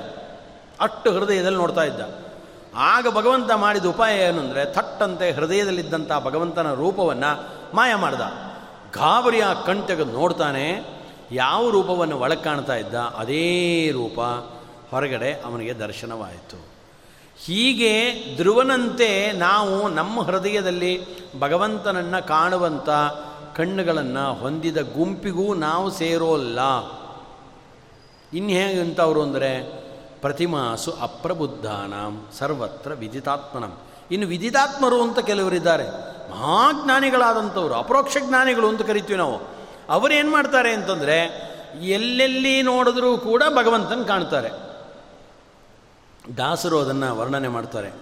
ಕಂಡ ಕಂಡಲ್ಲಿ ವಿಶ್ವರೂಪ ಕಾಂಬರು. ಎಲ್ಲೆಲ್ಲೂ ನೋಡಿದ್ರು, ತಾವು ಉಂಡು ಉಣಿಸಿದ್ದೆಲ್ಲ ಭಗವಂತನ ಪೂಜೆ ಅಂತ ಭಾವಿಸ್ತಾರೆ. ನಡೀತು ಅಂತಂದರೆ ಭಗವಂತನ ತೀರ್ಥಯಾತ್ರೆ ಮಾಡಿದ್ವಿ ಅಂತ ಅಂದ್ಕೊಡ್ತಾರೆ ಅವರು ಹೀಗೆ ಎಲ್ಲ ಕಡೆಯಲ್ಲೂ ಭಗವಂತನ ರೂಪಗಳನ್ನು ಕಾಣತಕ್ಕಂಥ ವ್ಯಕ್ತಿಗಳು ಅವರು ವಿದಿತಾತ್ಮರು. ಶ್ರೀಮದ್ ಆಚಾರ್ಯರು ವಾಸುದೇವನಾಗಿದ್ದಂಥ ಸಂದರ್ಭದಲ್ಲಿ ಪುಟ್ಟ ಬಾಲಕ, ನಾನು ಸನ್ಯಾಸಾಶ್ರಮ ಸ್ವೀಕಾರ ಮಾಡ್ತೀನಿ ಅಂತಂದ. ನೇರವಾಗಿ ಪಾಜಕದಿಂದ ಉಡುಪಿ ಹೊರಟ. ಹೊರಟು ಕೂಡಲೇ ವಾಸುದೇವ, ಅಲ್ಲಿಂದ ಹೊರಗೆ ಹೊರಟು ಕೂಡಲೇ ಅಲ್ಲಿದ್ದಂಥ ವೃಕ್ಷದ ದೇವತೆಗಳೆಲ್ಲ ಬಂದರು. ಏ ವಾಸುದೇವ ಮತ್ತು ನೀನು ಇಲ್ಲಿಗೆ ಯಾವಾಗ ಬರ್ತೀಯಾ? ಅಂತ ಕೇಳಿದ್ರು. ಕಲ್ಲುಗಳು, ಬಂಡೆಗಳು, ಬೆಟ್ಟೆಗಳು, ಏನೇನಲ್ಲಿತ್ತು ಅಲ್ಲಿರೋ ಎಲ್ಲ ದೇವತೆಗಳು, ಎಲ್ಲ ಕಡೆಯಲ್ಲೂ ಭಗವಂತನ ರೂಪಗಳು ಕಾಣೋಕ್ಕೆ ಶುರುವಾದವು. ಕೂಡಲೇ ವಾಸುದೇವ ಏನು ಮಾಡಿದಂದರೆ ಎಲ್ಲ ಕಡೆಗೂ ನಮಸ್ಕಾರ ಮಾಡ್ತಾ ಇದ್ದ. ಆಚೆ ಇದ್ದಂಥ ಅವನ ಅಕ್ಕ, ತಂಗಿ, ತಂದೆ, ತಾಯಿ ಅವರೆಲ್ಲ ನೋಡಿದ್ರು, ಇದ್ಯಾಕೆ ಈ ಹುಡುಗ ಹಿಂಗೆ ಕಂಡು ಕಂಡಲ್ಲಿ ಯಾಕೆ ನಮಸ್ಕಾರ ಮಾಡ್ತಾ ಇದ್ದಾರೆ ಅಂತ ಕೇಳಿದ್ರು. ಇದೇನು ಎಲ್ಲ ಕಡೆ ನಮಸ್ಕಾರ ಮಾಡ್ತಾ ಇದೆ, ಒಳಗಡೆ ಹೊರಗೆ ಎಲ್ಲೋ ಒಳ್ಳೆ ಕೆಲಸಕ್ಕೆ ಹೋಗ್ತಾ ಇದೆಯಾ? ಮನೆ ಒಳಗಿರೋ ದೇವರಿಗೆ ನಮಸ್ಕಾರ ಮಾಡಿ ಹೋಗು ಅಂದರೆ ಇರೋ ಕಡೆ ಎಲ್ಲ ನಮಸ್ಕಾರ ಮಾಡ್ತಾ ಇದೆಯಲ್ಲ ಅಂದರು, ನಹಿ ಹರಿಂ ಸತತಂ ನನ ಮತ್ಯಸೌ ನಚನ ಪಶ್ಯತಿ ನಾಪಿ ನ ವಂದತಿ.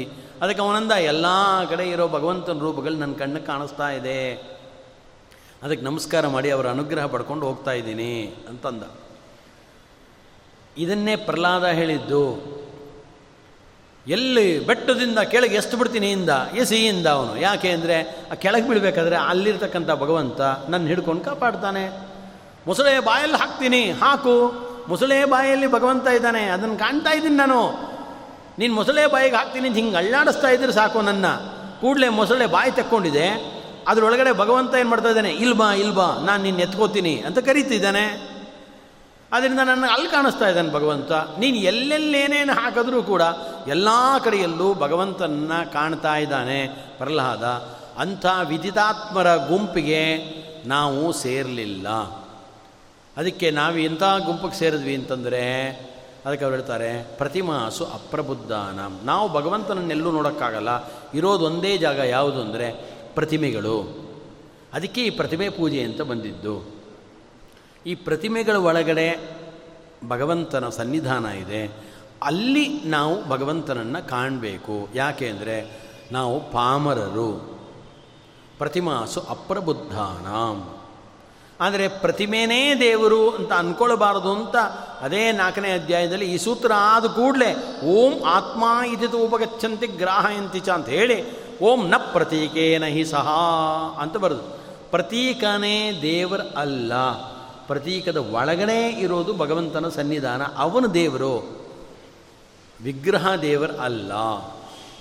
ಪ್ರತೀಕ ಅಂದ ಕೂಡಲೇ ನಮ್ಮ ತಪ್ಪು ಕಲ್ಪನೆ ಯಾವುದು ಅಂತಂದರೆ, ಈ ಪ್ರತಿಮೆ ಮಾತ್ರ ದೇವರು ಅನ್ಕೋತೀವಿ, ಪ್ರತಿಮೆ ಮಾತ್ರ ಅಲ್ಲ. ಏಕಾದಶ ಸ್ಕಂದ ಭಾಗವತದಲ್ಲಿ ಹೇಳ್ತಾರೆ, ಗಾವು ಅಗ್ನಿ ಬ್ರಹ್ಮಣ ಮರುತು ಖಂ ಜಲಂ. ಇದೆಲ್ಲ ಪ್ರತಿಮೆಗಳು. ಈ ಎಲ್ಲ ಪ್ರತಿಮೆಗಳೊಳಗೂ ಕೂಡ ಭಗವಂತನನ್ನು ನಿಮಗೆ ಶಕ್ತಿ ಇದ್ದರೆ ಕಾಣ್ಬೋದು. ಚಿತ್ರಗಳು ಪ್ರತಿಮೆಗಳು ಅಂದರೆ ಇದು ಒಂದೇ ಅಲ್ಲ. ಶ್ರೀಮದ್ ಆಚಾರ್ಯ ತಂತ್ರಸಾರದಲ್ಲಿ ಹೇಳ್ಬೇಕಾರೆ ಅವರಂತಾರೆ ಇದು ಒಂದೇ ಅಲ್ಲ. ರಂಗೋಲಿನಲ್ಲಿ ಕೃಷ್ಣನ ಚಿತ್ರ ಬರೆದ್ರೆ ಅದೊಂದು ಪ್ರತಿಮೆ. ಅದ್ರ ಒಳಗಡೆ ಭಗವಂತನ ಸನ್ನಿಧಾನ ಬರುತ್ತೆ.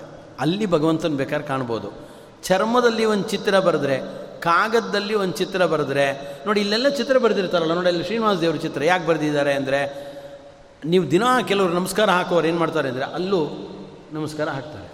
ಅದಕ್ಕೆ ಅರ್ಥ ಏನಾಗಾರೆ ಅಲ್ಲಿ ಅಲ್ಲಿ ಪ್ರತಿಮೆ ಸರಿ, ಇದು ಚಿತ್ರ.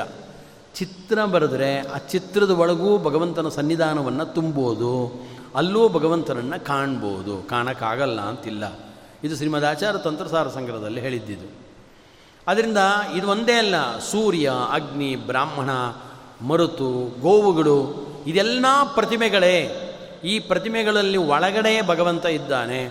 ಅವನನ್ನು ಕಣ್ಣು ಪೂಜೆ ಮಾಡಬೇಕು ಅಂತ ತಿಳಿಸ್ತಾರೆ. ಆದ್ದರಿಂದ ಇಷ್ಟೆಲ್ಲ ನಮಗೆ ಸೌಲಭ್ಯವನ್ನು ಕೊಟ್ಟ ಸಂದರ್ಭದಲ್ಲಿ ಆಗ ಭಗವಂತನನ್ನು ಸ್ವಲ್ಪ ಮಟ್ಟಿಗೆ ನಾವು ಮಾಡ್ತಾ ಇರೋ ಎಲ್ಲ ಕೆಲಸಗಳು ಭಗವಂತ ಮಾಡಿಸ್ತಾ ಇದ್ದಾನೆ. ಮತ್ಕರ್ಮ ಕೃತ್ ಮತ್ಪರಮಃ ಮತ್ ಭ ಅಂತ ಹೇಳ್ಕೊಳ್ಳೋದು. ಮತ್ಕರ್ಮ ಕೃತ್ ಎಲ್ಲ ಕೆಲಸಗಳನ್ನು ಅವನೇ ಮಾಡಿಸ್ತಾ ಇದ್ದಾನೆ. ನನಗಿಂತ ಉತ್ತಮನಾದಂಥವನು ಭಗವಂತ. ಆದ್ದರಿಂದ ಅನುಕ್ಷಣದಲ್ಲಿ ಮಾಡಿದ ಸಕಲ ಕರ್ಮಗಳನ್ನು ಕೂಡ ಭಗವಂತನಿಗೆ ಸಮರ್ಪಣೆ ಮಾಡಬೇಕು. ಇದು ಶ್ರೀಮದ್ ಆಚಾರ್ಯರ ಸಿದ್ಧಾಂತ ಇದು.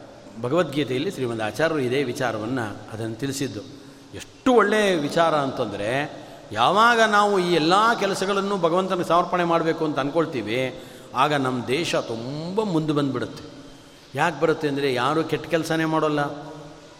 ಯಾಕೆಂದರೆ ಒಂದೊಂದು ಕೆಲಸ ಮಾಡಿದಾಗಲೂ ಕೂಡ, ಕೃಷ್ಣ, ಇದು ನಿನಗೇ ಸಮರ್ಪಿತವಾಗಲಿ ಅಂತ ಪ್ರತಿಯೊಂದು ಕೆಲಸ ಮಾಡಿದಾಗಲೂ ಅವನಿಗೆ ಅರ್ಪಣೆ ಮಾಡಬೇಕು ಅಂದರೆ ನಾವು ತಪ್ಪು ಹೆಂಗೆ ಮಾಡೋಕ್ಕಾಗುತ್ತೆ? ಯಾರೋ ಪಾಪ ಮುದುಕರು ಎಂಬತ್ತು ವರ್ಷ, ಎಷ್ಟು ವರ್ಷ, ಎಂಬತ್ತೈದು ವರ್ಷ ನಡ್ಕೊಂಡು ಹೋಗೋಕ್ಕಾಗ್ತಿಲ್ಲ. ಕಪಾಳ ಹೊಡೆದ್ಬಿಟ್ಟು ಆಹಾಹಾ ಕೃಷ್ಣ, ಇದು ನಿನಗೆ ಸಮರ್ಪಿತವಾಗಲಪ್ಪ ಅಂತ ಯಾರು ಅಂತಾರ? ಅನ್ನಲ್ಲ. ಇದು ಒಳ್ಳೆ ಕೆಲಸ ಅಲ್ಲ, ಬೇಡ, ಮಾಡಲ್ಲ ಅಂತ ಅಂತಾರೆ. ಹಾಗಾದರೆ ಆ ಕೆಲಸ ಯಾಕೆ ಮಾಡಲ್ಲ ಅಂತಂದರೆ, ಆ ಕೆಲಸ ನಾನು ಕೃಷ್ಣನಿಗೆ ಸಮರ್ಪಣೆ ಮಾಡಬೇಕಾಗತ್ತೆ. ಅದಕ್ಕೆ ನಾನು ಮಾಡಲ್ಲ. ಹಾಗೆ ಎಲ್ಲ ಕೆಲಸವೂ ಕೂಡ ಭಗವಂತನಿಗೆ ಸಮರ್ಪಣೆ ಮಾಡಬೇಕು ಅನ್ನೋ ಕಲ್ಪನೆ ಕೊಟ್ಟವರು ಆಚಾರ್ಯರು ಅದಕ್ಕೆ ಅವರು ಹೇಳಿದ್ರು ಪ್ರಾತಃಪ್ರವೃತಿ ಸಾಯಾಂತಂ, ಸಾಯಾದಿ ಪ್ರಾತರಂ ತತಃ. ಯತ್ಕರೋಮಿ ಜಗನ್ನಾಥ ತದಸ್ತುತವು ಪೂಜನಂ. ಬೆಳಗಿನ ಸಂಜೆ ತನಕ, ಸಂಜೆಯಿಂದ ಬೆಳಗ್ಗೆ ತನಕ ಮಾಡೋ ಎಲ್ಲ ಕೆಲಸಗಳು ಕೂಡ ನಿನಗೆ ಸಮರ್ಪಣೆ ಎಂದರು ಅವನಿಗೆ ಸಮರ್ಪಣೆ ಮಾಡಬೇಕು ಅಂತ ಹೊರಟ್ರೆ ತಪ್ಪೇ ಮಾಡಲ್ಲ. ಇಡೀ ಜಗತ್ತು ಉದ್ಧಾರ ಆಗಿಬಿಡುತ್ತೆ ಇಡೀ ರಾಷ್ಟ್ರ ಮುಂದೆ ಬಂದುಬಿಡುತ್ತೆ. ಎಲ್ಲರೂ ಒಳ್ಳೆಯವರಾಗಿ ಹೋಗ್ತಾರೆ.